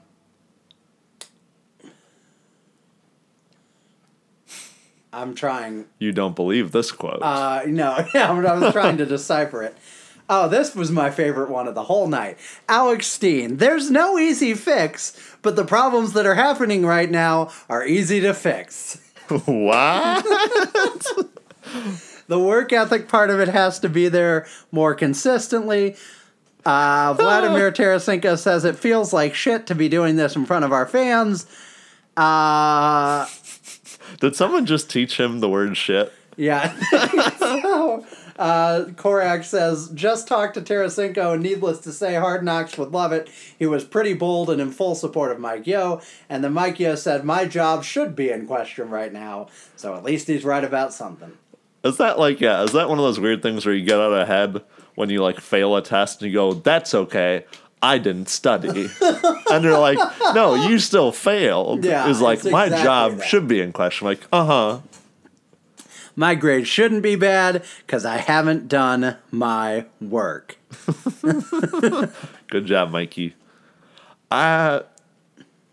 Oh man, some of these quotes are just so terrible. Uh, let me read one from Pietrangelo because I didn't let him. I let him dodge the bullet. One time it's Mike, next time it's Jake, next time it's whoever. It's going to come from within this room. It's not that. It's got to come from us. We've got to get back to doing the small things. Maybe do the big things like score goals and not allow them. It's going to come from within the room. I'm so sick of this notion that they always have, and I I think small things is the Yeo equivalent of dirty areas because they Oh. just say it all the time. And I think there's this notion that there's just one small switch, and if we start doing that, we'll stop collapsing constantly. and I just don't like. Oh, I hate everything. They forgot to put their sticks in the passing lanes. Once they Mm-hmm. do that, we win seven to one every game. And then the the the big quote and and I I don't know. It's not a big quote, but we talked. We got on Twitter and tweeted that question from Jeremy Rutherford, and it was something to the effect of, you know, at what point you keep talking about uncharacteristic mistakes, but at what point does this just become who you are and these are the mistakes you make as a team? And Alex Steen was honestly clearly stunned and angered by the question and said, I don't know how to answer that question. That's not who we are. Everybody knows that. It is Wow. who you are. you It- are. it is because you're doing it right now. uh, that's who you are more than like eighty percent of the time, Alex. Where do we go? You want to talk about players? What do you want to talk about? Yeah, let's talk about play- okay. Let's talk about players because we and we'll talk about Mike Yeo a little bit later again too. But we know Mike Yeo's a problem. The like Jesus, like honestly, guys, at this point he's gone. Like if it's not, if for some reason they lose to Chicago and he's not gone, then I mean it seems a little odd, but he's he's gone at some point. He's just gone. If gone. he's not fired, if we lose, I was gonna say an embarrassing fashion, but at all, if we Yeah. lose to Chicago, and he's not fired, it will. That will be when it switches from uh oh. okay, yeah. I'm bloodthirsty and angry, but I can understand why you don't make the move yet. To I'm angry at Armstrong. I know. You go. Oop, the uh, anger has gone up the ladder. Yep, and pretty soon after that, it'll just be Stillman, because why not? Yeah, and we kind of talked about too, um, with the eventual new coach, whoever it may be, because you just know it's coming. That's Armstrong's last coach. Mm-hmm. When that guy's gone, Armstrong's gone. Yep. Armstrong's been here for Eight years, seven years, yeah, but how many is this going to be his fourth coach. fourth coach? He was here. He hired Davis Payne, right? Yeah, So the next one will be four, yeah, five, kind of, but he inherited whoever was before Yeah. Payne. Who was that? Kitchen? Murray. Murray. God. Andy Murray. We don't have numbered lines. We have colored lines, damn it. You're the gray line, and you're the yellow line, and you're the green line. Maybe that's the fix for Mike Yeo. And David Perron, you get those white skates off your feet, or I will throw you in the Mississippi Yeah, River. was like a controversy. oh, yeah. Remember the simpler times? You should bring those back now. Man, those were fun. I don't know if they're allowed, but um, Players. Oh, my point was with Mike Yeo, we know that's just going to happen. We've talked about it. It seems like everyone on Twitter, as far as I can tell, has given up on the guy. There's stragglers, but I'm sorry, folks, he's gone at some point. So let's talk. I think when you fire Mike Yeo, that's a big step in the right direction. I also think there's still a problem with this team. And I think it's player related because that's all it can be after that. So let's talk players. let's do it. And I'm gonna bring up before we do that the cap friendly page for this team too, because we might as well talk about every angle of these players. Who can we trade? Robby Fabbri's broken knees. Come on down. We're gonna go alphabetical by first name because this broken ass NHL.com makes it so. Hell yeah. Alex Pietrangelo. He's played in nine games. He has one assist and no other points. he um, is currently, I think, a minus nine. Yes, and he has four penalty minutes and 14 shots. Your thoughts on Alex Pietrangelo, please. Just come to the front of the class. Um, I believe in Alex Pietrangelo. I think, I believe in Harvey Dent. and uh, that guy's a psychopath. so Average 21 minutes on the ice. Oh, wait, that's Ryan right? I was like, that seems kind of low. Let's see. Let's see. Oh, this one's going to go alphabetical by last name, so that's helpful. Uh, averages 25 minutes on the Okay. ice. Okay. Just under. Just a hair under. Despite his really awful start, you, you still Dreadful. Yeah, dreadful. But he's been, be- I mean, he's Spooky. still not been great, no, but he's been better lately. no, he's improved, and I don't. Did you say spooky from Yeah, your list? which is boring. He's been not magical. He's been ominous. He's There part of go. the occult. Ominous. You're gonna have to send me this list so we can tweet it out. And For as bad as he's been, he's still like a cornerstone of your team. Uh, you don't trade him. It seems weird. I get it. There's a lot of people who are like, if you trade him, you get a lot for him, but the, there's nothing behind Here's him. the thing. For the first time ever, Mm-hmm. I'd consider it. Oh, I'm not I've against never, it. I've I guess. never considered it before. I guess I I've shouldn't say I'm always against it. thought it was laughable before. And I've always said there is no return on earth that you can get. but you can't trade him now. Well, no, no, you can't. But you know what What's I'm the saying. Like, value? here's the thing. All I'm saying is like, I'm seeing anything wrong there for the first Yeah. time ever. No, I gotcha. And here's the other thing. I talked about this a little bit in an article I wrote. Um, we'll do the horn later. Don't worry about it. Okay, good. He's a new father of triplets. And I know there are people out there, there Yes. That was ghostly. This room is haunted tonight. I just saw your soul leave your body. If you tune into the live stream, you'll see. So what? A rubber band ball rolled off the table. Did it hit you? No, I dropped it. That's all that happened. Yeah. Okay. So you knew it was gonna hit the floor. Yeah. But I acted like it was spooky. Uh, for those who can't see it at home, which is all of you, he literally jumped out of his skin. it was great. What was I saying? Alex Pietrangelo is a new father, and I know there are people, because I've seen these people, who don't want to hear it and don't want to say and don't want to give him any excuses for that. But you try raising three month old triplets and you see if it doesn't affect your work performance. because I'm guessing it will. And look, is that an excuse? No, not really. But let's try to be human beings mm-hmm. and understand that maybe he's not going to be at his best until he gets adjusted to that lifestyle. And that's the thing, it's not just that he can't be a good hockey player uh, anymore. They're three month old triplets, and this is his first nine games being their father. I can't. It's triplets. It's triplets. It's not just a kid. It's triplets. I'm just saying, give him a little elbow room. It's like one of them times three. Exactly. It's like that scene in Friends. You've all seen Friends. You all have an encyclopedic knowledge of Friends, where Chandler swallows the army guy, and they have to go to the hospital. So Phoebe's watching the triplets on her own, and it does not go well. So that's episode something, the one something. Put her on the blue line. There we go. Phoebe Buffay guarding the net for the St. Louis Blues. I bet we'd do well with Regina Phalanges, though. That'd be mm-hmm. dope. Alexander Steen. He has three points, three goals, and three assists, six points in nine games, and is a minus four.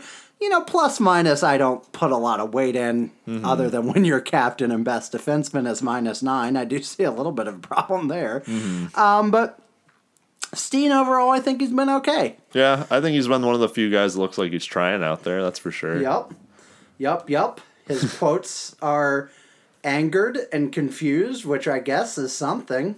God, like I know this team hasn't just been garbage for his whole tenure here. Like we've had some really good teams. You, we kind of forget, you know, because the playoffs haven't been very kind to us. But generally, throughout the regular season, they've been really good.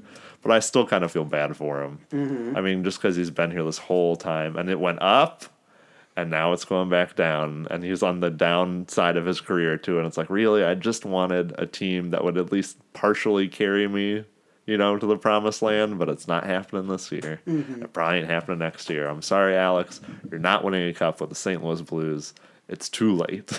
but I think he I think he goes out there and he tries and they've reduced his minutes slightly, which is kind of nice to see. He's on the third line with Bozak. They look generally fine together.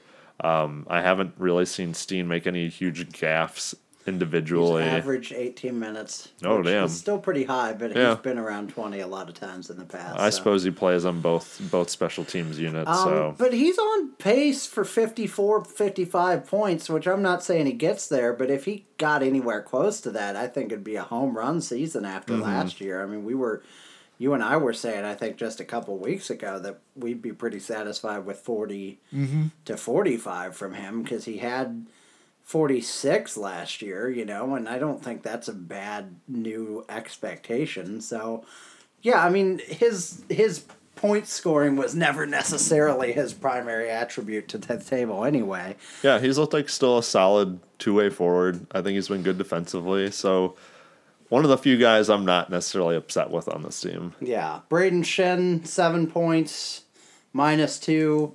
Um, yeah, I mean, I four power play points, two power play goals, twenty five shots. Anything particularly to say there? No, he reminds me of Brayden Schenn post post October last year.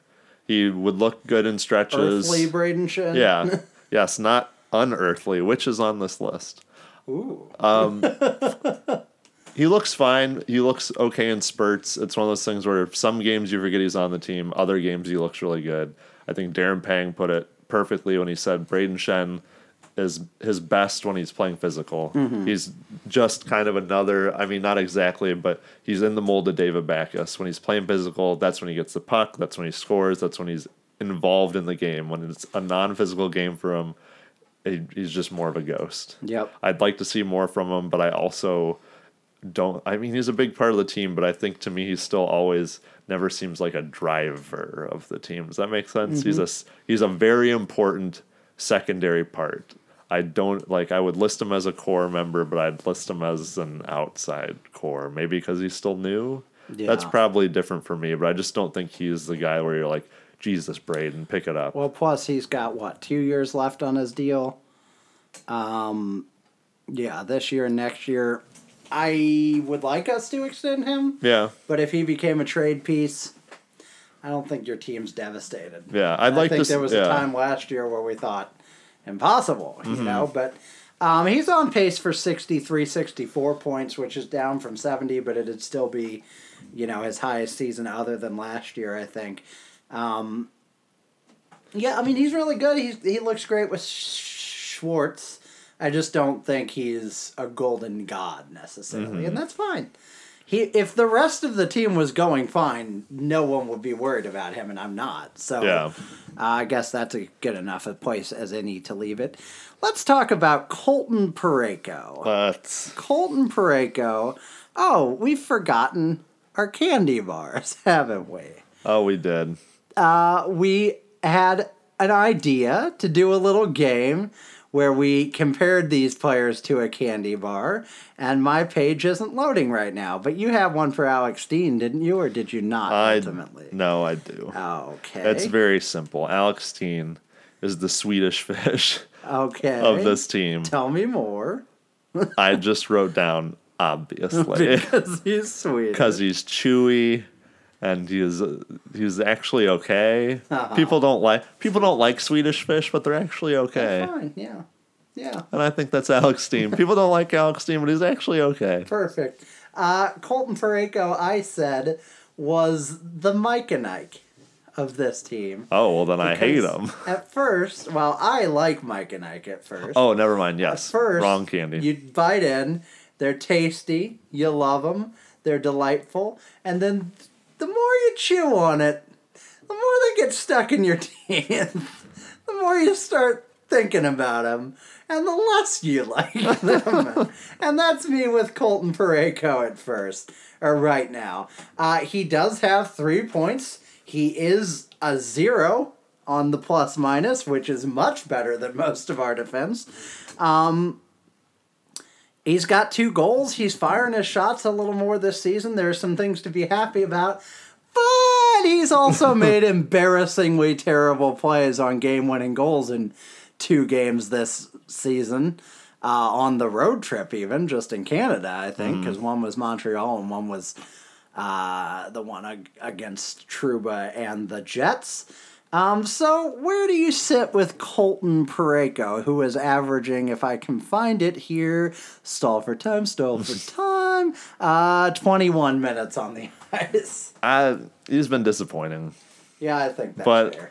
he's he's met my expectations that I thought he would be disappointing anyway. So he hasn't been any worse than I thought. But it's just a guy that, to me, looks nervous Mm-hmm. when he plays. He doesn't look comfortable. This is his fourth year in Yep. the NHL, Yep. and he still doesn't look comfortable. He's So- never looked comfortable on that contract, I don't yeah, he looked bad. He looked great rookie year. Looked okay sophomore year, but I was like, that's all right. And then he just never is quite rebounded. He again fine defensively generally, but he's just he never engages physically. He's never. I feel like he's the opposite of Pietrangelo. Pietrangelo, you see almost do very little work and win a board battle. I see Colton Parayko do a lot of work and none of it. Even when he's doing it, I'm like, man, that's a lot of moving Yep. not getting a lot done. And then the guy, the opponent comes away with the puck anyways, and it's like, okay, that didn't work. That's not your strong suit. Let's see if it's uh like you know open ice, open ice defense. Not that either. Not necessarily great with his stick, despite how much he tries to use it all the time, because he doesn't get physical with anybody, and it's he's just kind of there. Yeah. He doesn't really get walked, which is nice. That's a check box, you know, right there. That's a positive.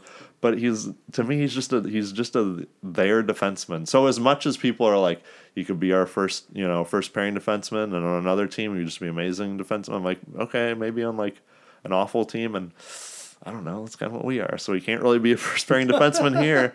Um, yeah, I don't know. He's just a guy to me now, and he can he has the potential, and he has the um, he has the attributes to be better than just that, and you can see it, and it happens. So I don't mean to just shit on the guy. He's not a terrible defenseman, but I, I don't know. He's just a guy to me. Yeah, and I think that my one problem with Parayko is that I do think a lot of this fan base still look at him as something of a golden boy. Mm-hmm. And look, you got him in the fifth round, sixth, fourth round, whatever, third, Yeah. fourth, somewhere. When he was like five five, or whatever. Ti- he was some tiny height, and he grew in. wasn't that boy not Parayko? No, it was Parayko too. Oh, I mean, he wasn't tiny, tiny, but he was like six foot. Okay, I didn't know that, but um, yeah, but uh, like I, I just think he's one of the guys that our fan base always does this, but he's definitely one of the ones where it's like, oh, you can't say bad things about him, and we're coming around a little bit on that lately, but he's still one of the ones that does not get. You know, Yeah. Bouwmeester is criticized all the time and never complimented, and Parayko is praised all the time and never criticized. Uh, David Perron has been absolutely phenomenal Yeah. so far this year. I mean, I think we all expected a big slowdown from his, what, 77, 70 points, 66 I think points somewhere. sixty six. Yeah. Uh, some ridiculous amount last year, but he is currently on a point per game pace, which I wouldn't expect him to keep up. Yeah. Uh, but he's been the engine of this team, and even if you keep, even if you take the hat trick away from him, he's still got six points in nine games, which is a fifty-five or so point pace. Um, man, he's looked good. I love David Perron. I'm not ashamed to admit it. I know he's been a scapegoat a lot in the past, but just his willingness to come back to this team over and over again alone is exciting for me. He's been he's been a hard worker, especially in the offensive zone too. A lot of really good in the forecheck. Um, like you said, surprising offensive output for us, and I just found a lot of chemistry with uh, Ryan O'Reilly. Yeah. In fact, Sanford, O'Reilly, and Braun have looked really good. Yeah, that's He's- been a weird, the weirdest, Yeah. unexpected pairing of the year. he's gotten a little outworked uh, defensively. I've noticed a few times where we end up in our own zone because he hasn't cleared it quite as fast, I suppose would be. So I think he has he has can shoulder some of the blame, and I mean not obviously in a complete loss, but shoulder some of the blame with the rest of this team. But I said uh, David Perron, and we talked about this earlier, is the is the Kit Kat of this team because uh, just when you think you're done, there's more, and you can break up his career with the Blues into many pieces. Exactly. I like it, and it's accurate. Uh, let's move on to Ivan Barbashev. I don't think there's a lot to say here. He's looked better. He's been mostly in a third line role. I think he's been a good fourth line player. Uh, he has the lowest Corsi for percentage on the team, which is I I don't love individual Corsi Ford at all. Generally, he's playing fourth line, so that's to be expected somewhat. It's Yeah. just a thing that you know now. I had that information in your bra- in my brain. Now you have it in yours. Um, Like but a he's been fine. He has three points. He's only a minus two. He's averaging ten minutes on the ice. Plays on the penalty kill now. Gets some hits. Plays on the penalty kill. He's fine. I mean, I, I think he's been fine. Mm-hmm. Are you willing to move on with fine? Yeah, I think, and we can kind of talk about this maybe with other fourth line players too. I wonder if uh, some of this team's problem is that our new look fourth line is not a regular fourth line, and the regular fourth line gets you moving. Is Yeah. your meat and potatoes, Kyle Brodziak, Scottie Upshall, Oh, this team misses Kyle. Ryan. Reaves, where like, oh man, this team, you know, we're down six to 3 Mm-hmm. Just roll those fucks out there, and they'll they'll get. I mean, seriously, that's when like Kyle Brodziak pots one, and you're like, oh shit, we gotta go. Yeah. Like we can't let Kyle Brodziak show us up. I don't think that's how that works, but they're like, shit, we gotta get stuff in gear. And also just like a locker room presence. So I don't know if it's just having young guys on this fourth line that obviously Yeo doesn't trust. I know the fourth line's logging eight minutes regardless of who you are. Mm. But you can kind I think you would kind of trust Brodziak and those guys are like, oh, we need a shoulder. You know, some of these guys need to rest. Okay, they'll play eleven minutes. Yeah. We're not getting any of that anymore. No, so I do I don't place the blame on the young guys, but I just wonder if we miss some of that from a traditional Well, fourth line. I think those guys would be better served playing higher up the lineup anyway. So I don't think it's an insult to them necessarily either. Uh, Jaden Schwartz. Jaden Schwartz is like a Butterfinger because Hmm. love you know how good it can be, but it's broken most of the time before you even open the package. oh, well done. I love it. Thank you very much. I was pretty proud of that one. Uh, he's played in seven games this year because of his little oopsie with the skate. Uh, he has three points. He scored his first goal against Columbus last night. 16 shots. I don't think he's looked especially bad, but he certainly hasn't looked especially good, uh, particularly when you compare it to last October when he was carrying the entire team. Yeah, it's pretty much inverse of then. I've I don't think he's looked terrible, but there's been some shifts where man, he definitely looks like he's just dogging it.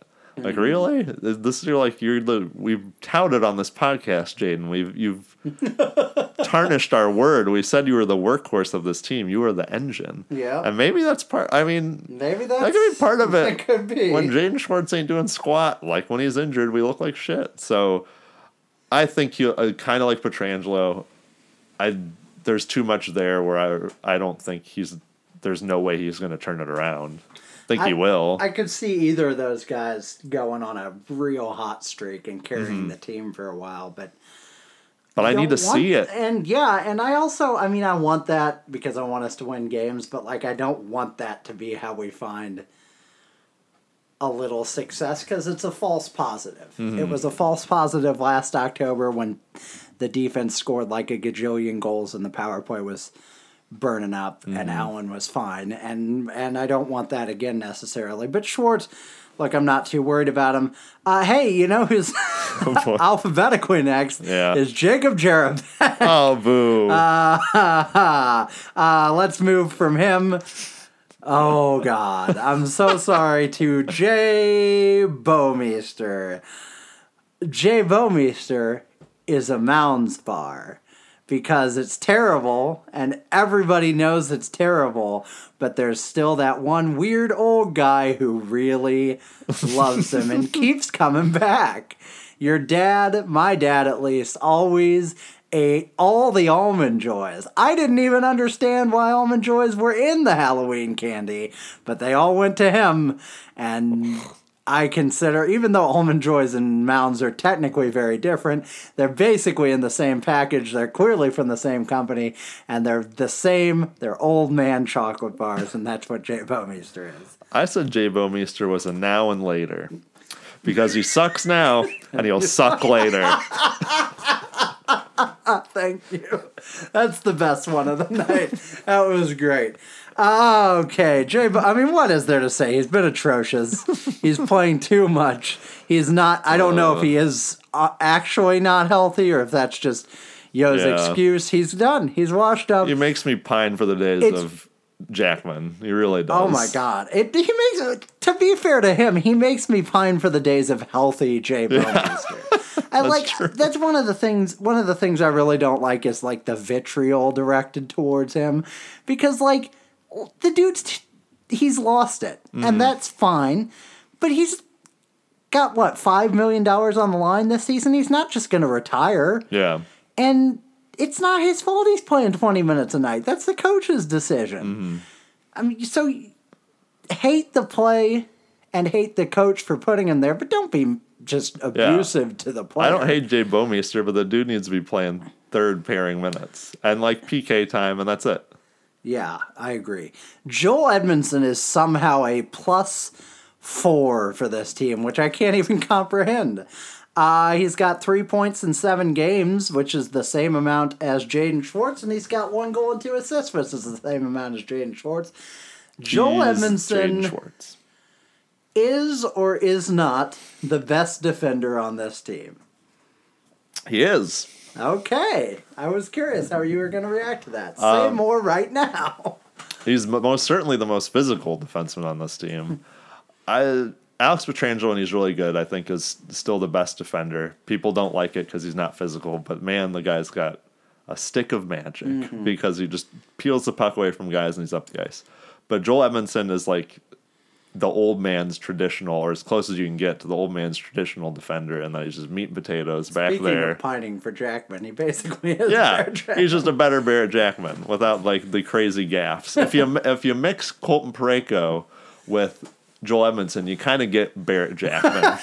you get a lot of physical, and then you get some just dumbass plays, and you're just like, wow. and also weird and unexpected critical goal. yeah, you're like, That oh, was oh, the- that's right. That was You're the right. real final piece of the Jackman mixture. Jacks, Jacks, Jacks. It's the playoffs. Here's your goal.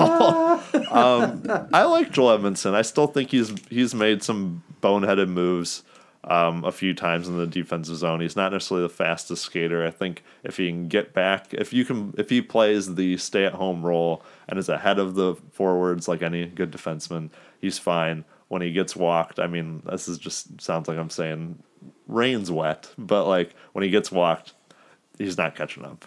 Yeah. So I, I like him in front of the net. I think generally he's able to impose himself on other players, and he's one of the few guys that seems to give a crap about sticking up for anybody. I was happy to see him start uh, sparring with Anderson after he got slashed in the hand. Seemed like a reasonable thing to do, yet I thought it was over the moon that he decided to be physical. I was like, wow, someone with a spine. So I'm happy to have him on the team. I think Who drops the mitts on tomorrow? Is it Schenn or Edmundson? Because it's no other players. I guess it could be Maroon. Yeah. Uh, uh, I hope it's Schenn. It'll be Schenn right off the hop. Again. When did Maroon fight in the Well, in the it Habs the game? Blackhawks, wasn't it? Didn't he fight in the Habs Oh, game yeah, it though? was. Jamie Jordie Benn. Maybe? Just the slowest, most nothing fight. Oh, such a shame. It could have been so great. Uh, speaking of such a shame, it could have been so great. Let's talk about Jordan Schmaltz. Ah, that was not intentional at all. I actually think he's looked all right this year, given the relatively limited chances he's got. it looked like poop last night, but His one the whole team did. was really nice. Um, yeah, I mean he's young. I'm I'm glad that he's getting consistent opportunities. yeah, I'd rather be playing him consistently and see what we got in him than you know every other game he's benched. Because we talked about it, it was this year or bust for him, Mm-hmm. and so at least he's getting the chance. Um, speaking of players getting a chance, there's Oskar Sundqvist. Next, Yeah. I guess he's alive. He got pounded from behind last night. Sorry, Sonny. He's still going to start tomorrow over Robert Thomas, so hooray. Uh, Patrick Maroon is like sweet tarts because he originated in St. Louis, but how far can that narrative really take? Oh, Sweet Tart's international number one star, baby. Six points, all assists in nine games. He's a minus six. What do you think about Patrick Maroon? To, How high can my voice get? to me, he's kind of been. He's just kind of there. He hasn't been bad. He hasn't been bad. He's had a couple real bad games and a couple real good games. yeah, He's got 17 hits. I mean, I really loved when he just lit Seabrook up and they took the puck and scored in the Chicago, Do you the know first who Chicago leads game. this team in hits? Counting defensemen? Oh boy, Brayden Schenn. No, he's number two to Sammy Blais. Uh, they always talk about him hitting people, and I swear I never like looked for I it. guess I guess I was wrong. Well, we lo- we're losing that with him down in the AHL. So good job, Armstrong. We now have no physical presence. You think Sammy Blais sticks up for Oskar Sundqvist? Uh, n- No. no. okay, just wondering. Okay, fair enough. Um, do we have more to say about Pat Maroon? He's just kind of been there. He, he's slow. I don't know. He hasn't really found his spot. I I'll give him a little break. I can't harp on Pat Maroon. This is what happens uh, when you sign a one-year contract for under two million dollars. Like There's Pat Maroon, literally nothing I can criticize. yeah, he could be just a crap out there. I'm like, well, He does have six assists, so it's not like he's done nothing. no, he's been okay. Robert Bortuzzo. Mm-hmm. Robert Bortuzzo to me is a Snickers bar because it's old, it's not particularly exciting, but it's reliable and it's there. And whenever it's just you and him at the QuikTrip at midnight, you know you're going home together. What My point are you having sex with your Snickers bar? No, with Robert Bortuzzo. Oh, continue. No, I mean my point with him is, man, he is fine. Man, he is adequate, and I don't mean that as an insult. I don't know that you could have a better third pairing, just their defenseman than Robert Bortuzzo. Yeah. Uh, Jr. was asked in one of his recent chats to rank the defensemen by their play this season, just in the time that they've been there, and Bortuzzo was like second. And I don't fault him for that. We're really going to miss him while he's out for a couple of weeks, uh, which he currently is on IR. Yeah, he's been really consistent. I think he does really fine with the limited time they give him. And he's really good, like you mentioned, I think a couple episodes ago, on the penalty kill. An invaluable player there. Yep, I agree. Uh, baby, it's 3 a.m. This next player must be lonely. It's Robert Thomas. Oh, there you go. Robert Thomas is like a Necco wafer because do they even exist? That's so good. I love it. Uh, yeah, I mean, we haven't seen him in five games, so I don't know what to say. He didn't look especially good. I don't think he looked especially bad. They're juggling his nine game trial. For those of you that don't know, we've hinted at it a lot. Uh, there's a slide rule in the NHL which allows teams to send players back uh, as long as they played l- fewer than nine ga- fewer than ten games uh, to either the AHL or their CHL or European teams, whatever their affiliated club that they belong to is, um, without costing a year of his entry level contract. So. The going theory has been that Robert Thomas would just be up with the team this season because he can't really do much more in um, the in Hamilton where he played in the CHL. And for what it's worth, I'm still leaning that way slightly, and I think so is Jeremy Rutherford. But they are the only positive of them benching him all the time is that by doing so, they're extending that, and maybe it's fairer to get a better look at him for later games when the whole team doesn't suck and he only gets to play six minutes in a game where the whole team sucks. Uh, but still not ideal. yeah, I'd like to see more of him. I think we will. Yeah. I'm. We kind of talked about how is it better that he stay here and not play but gets to practice with the pros and you know gets to talk with them and sort of learn the NHL way of life versus not learning that and just playing all the time. Mm-hmm. And I do think that Armstrong, I don't know. I think Yeo's gone. So I think eventually Robert Thomas does play. So I think he'll be fine. Yep. Uh, Ryan O'Reilly. Did you have one cooked up for Ryan O'Reilly? Because I do. I did not, but I'll say he's um he's Sour Patch Kids because I fucking adore Sour Patch Kids. That's great. I went a little more complex, but basically the same answer by saying he's a Reese's cup because you know how great it is, but when you actually get your hands on it, it's even better than you thought.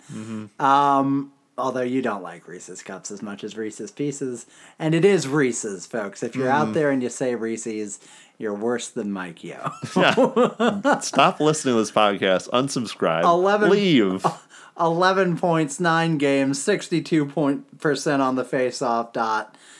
Uh, he's a solid zero on the plus minus, which again, he's one of three players that isn't negative. Literally, eh, four or five. Five players on the team that aren't negative. He's great. I love him. I don't know what more to say. I mean, we could sing his praises for hours, but let's just What a on. stud. Tyler Bozak. He's also there. Three po- Yeah. three goals or three points in nine games, minus five. 56% on the faceoff dot, though. Boy, does this team win faceoffs now. He's kind of like he's kind of like a bubble gum when they offer you like the the whole bowl of candy Uh-huh. and there's all this stuff in there and there's like bubble gum in there too and you're like that's good. People want that. Uh-huh. That's a nice filler candy. I won't be taking that, but you know, I'm glad it's here. I'm glad someone will enjoy it.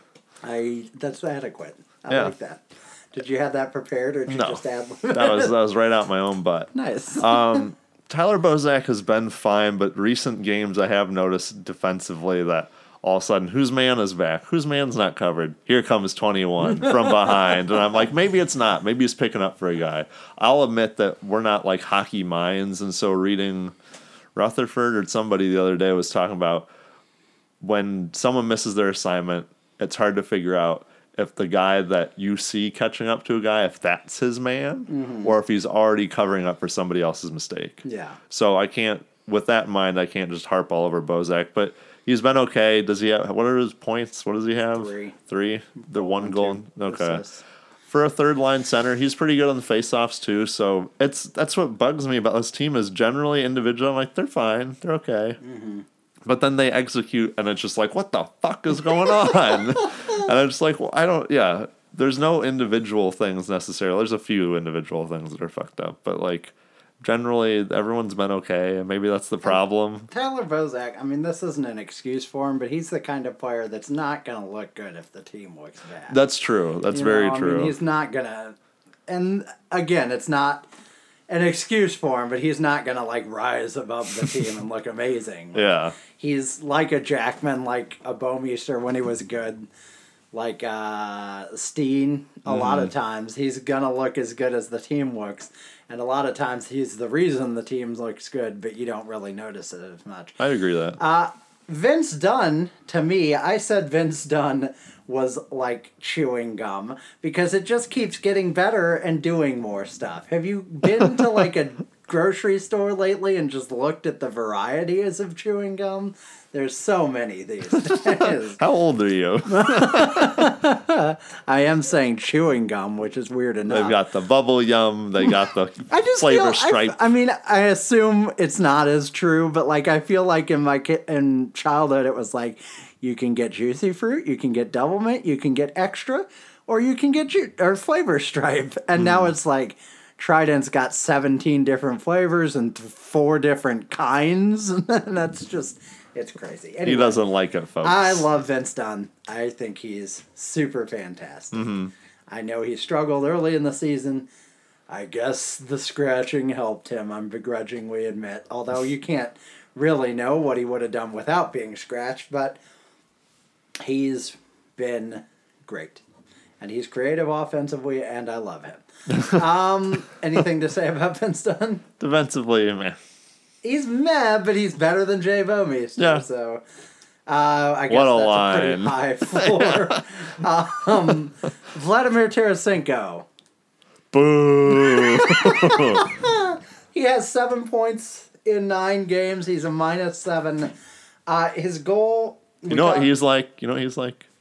He's like a babushka. he's he's like when Borscht? you're yeah he's like he's bor- a full meal. borscht hard candy. No, he's like when Charlie Brown opens up his bag and there's a rock in it. That's what Vladimir Tarasenko is. He's the rock Oh of this God. team.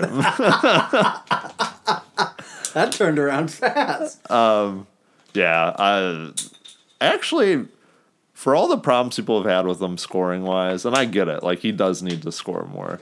And he has oh god, where did I read this? Did you read this? Did someone say he's shooting no, it was on uh thirty one thoughts. Shooting closer. and- Closer and more often to Mm-hmm. the net. So that's good as opposed to previous years, last couple years where he's been a little further back.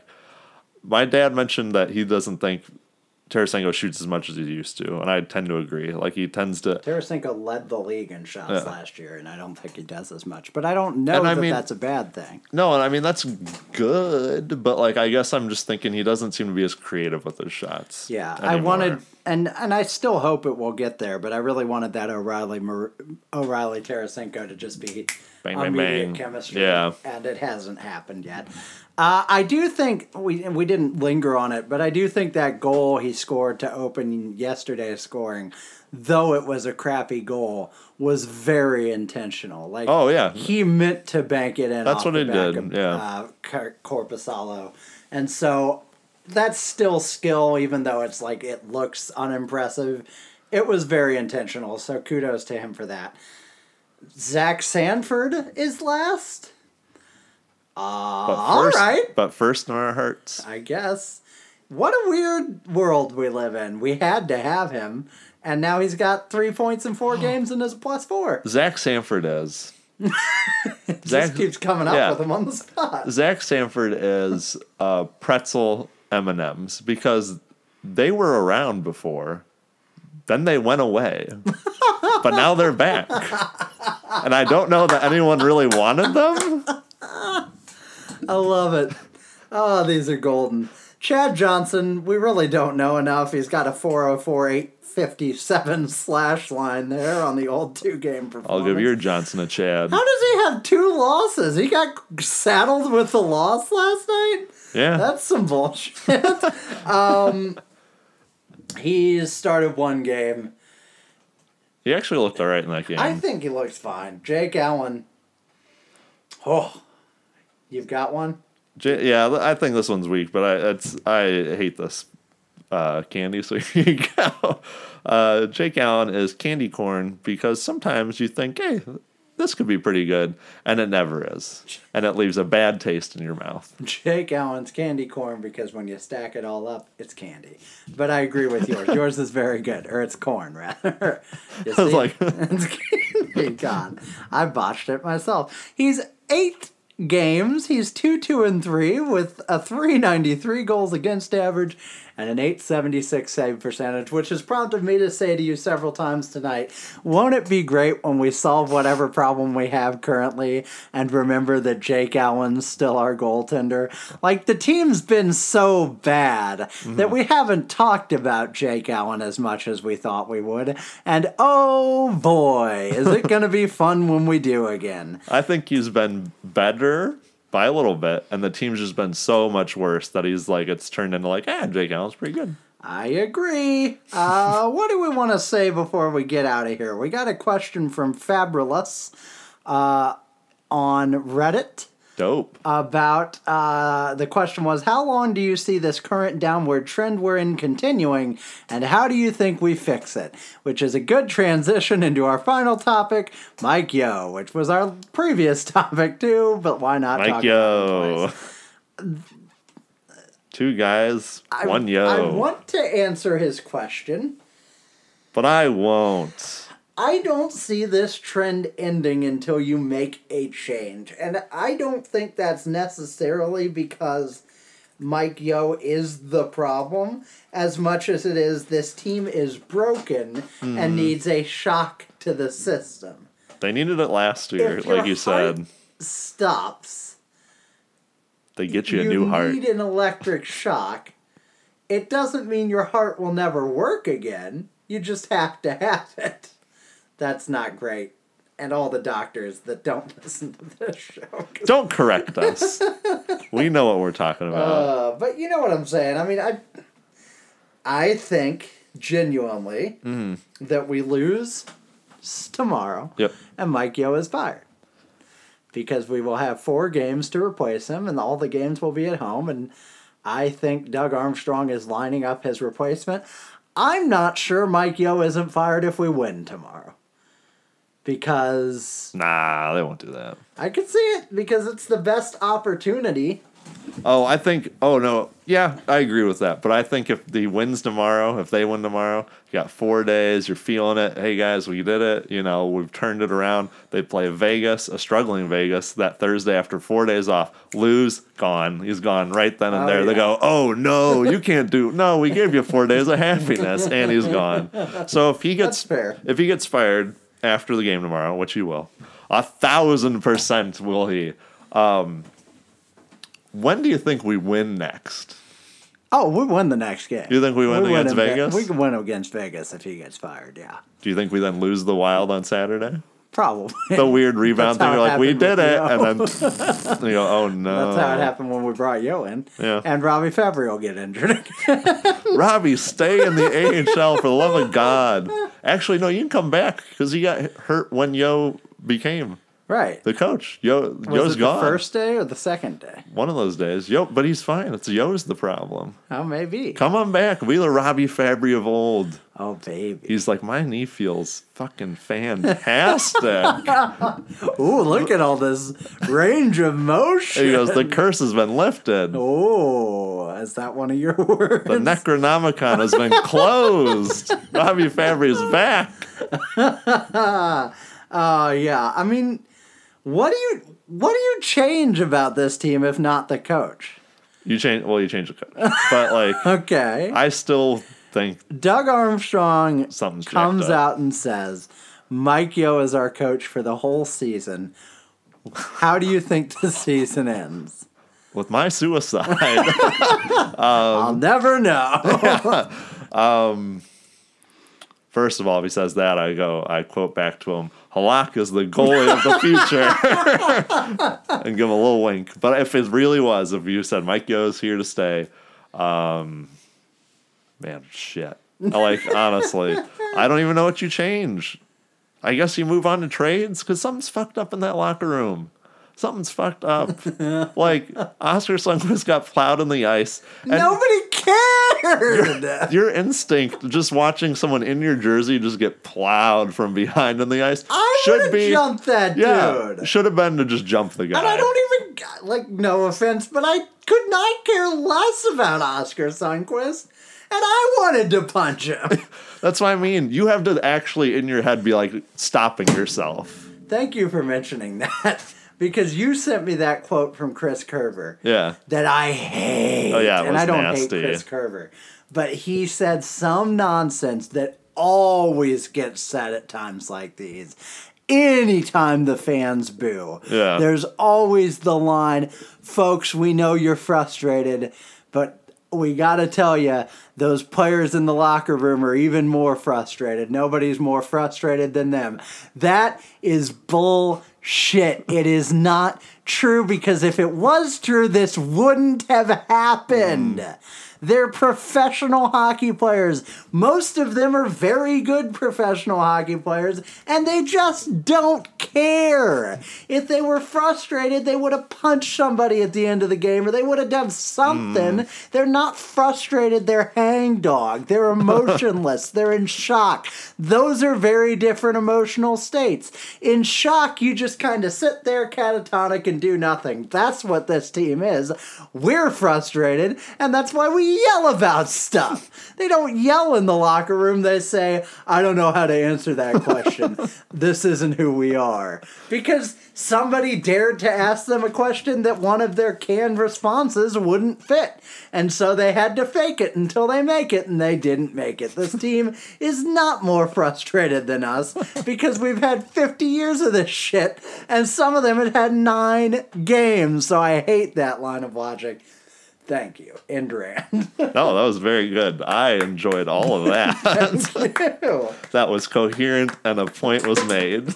and more stuff is More rolling. spooky. Um, no, I mean, yeah. I, I, I don't know what you do. I don't know why they don't care. I don't know why.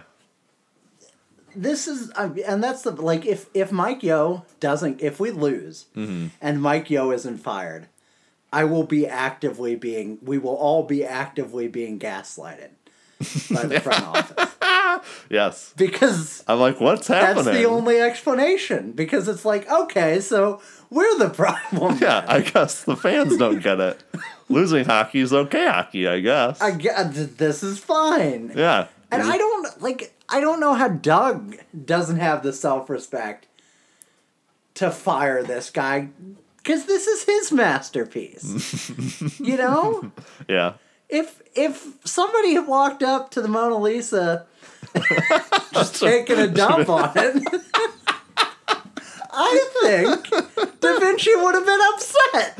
Uh, you want to punch somebody. I think he would have had some issues with that. That's all I'm saying. this is what I think about your broad's face. That looks like you a little bit, huh? Bam! Right in the teeth. Uh, what do, do we say any more words? I'm just despondent at this point. I was like, that's a ten dollar word Yeah. right there. That's not on your fancy list. nope, not like spooktacular. If he's not fired by the next time, what do we, we have? Two games before next. Yeah, we got Blackhawks tomorrow and Golden Knights will be Thursday, and we'll record we that night. If we even split those games, and he's not fired, I won't even be angry anymore. I'll just be flat. I'll just be emotionless. yeah, prepare for like a, a weird podcast Yeah. if Mike Yeo's still the coach next time we talk. And if Mike Yeo isn't, then I won't know how to feel. Yeah, we'll be talking about Alain Vigneault. So the next podcast is going to be very silly, Mm-hmm. one way or the other. Do we have more words to say on this episode? Let's see, what do I have on my list? Is there anything to say? Um, nasty time. Really? Nasty time. I think this got sexual. I think so. Um Yeah, I don't have anything more to say. Halloween happens between this episode and next, folks. We got a request on Twitter, and I want to say that I understand it. Or not on Twitter, on Reddit. Somebody talking about the two hour episodes are a little hard to digest. We get that. We'd love to be an hour every time. We're just too angry. so if this team starts winning, the episodes will be much more controlled. So hope for that, if for nothing else. Do you have anything else to say? You know what? I'm happy that it was just the length. I hope he's just talking about the length was hard to digest and not the content. Because God, if you told me the content was hard to digest, I a thousand percent understand. This Oh, is just for ramblings sure. of crazy We're people. just two insane people. That's all we are. It's not, we're not experts. We're nothing. We're just crazy people. Two guys, one asylum. one accountant, one professional hitman, just talking about sports. I fear I've said too much. you have anything else to say? no, it's all done. Okay. Uh, happy Halloween to all of you lovely people Drive safe. out in the world. It is, yes, drive safe. Wear reflective tape. That's the thing people say. Seriously, don't drink and drive. You're not gonna because you listen to this podcast. And our sobering reflections will take you right out of any altered state you might be in. But don't do it. Tweet us and we'll drive you. I don't know about that, but I'm always sober because I have no life, so give it a shot. We've said too much. Happy Halloween, everyone, and good night. Goodbye.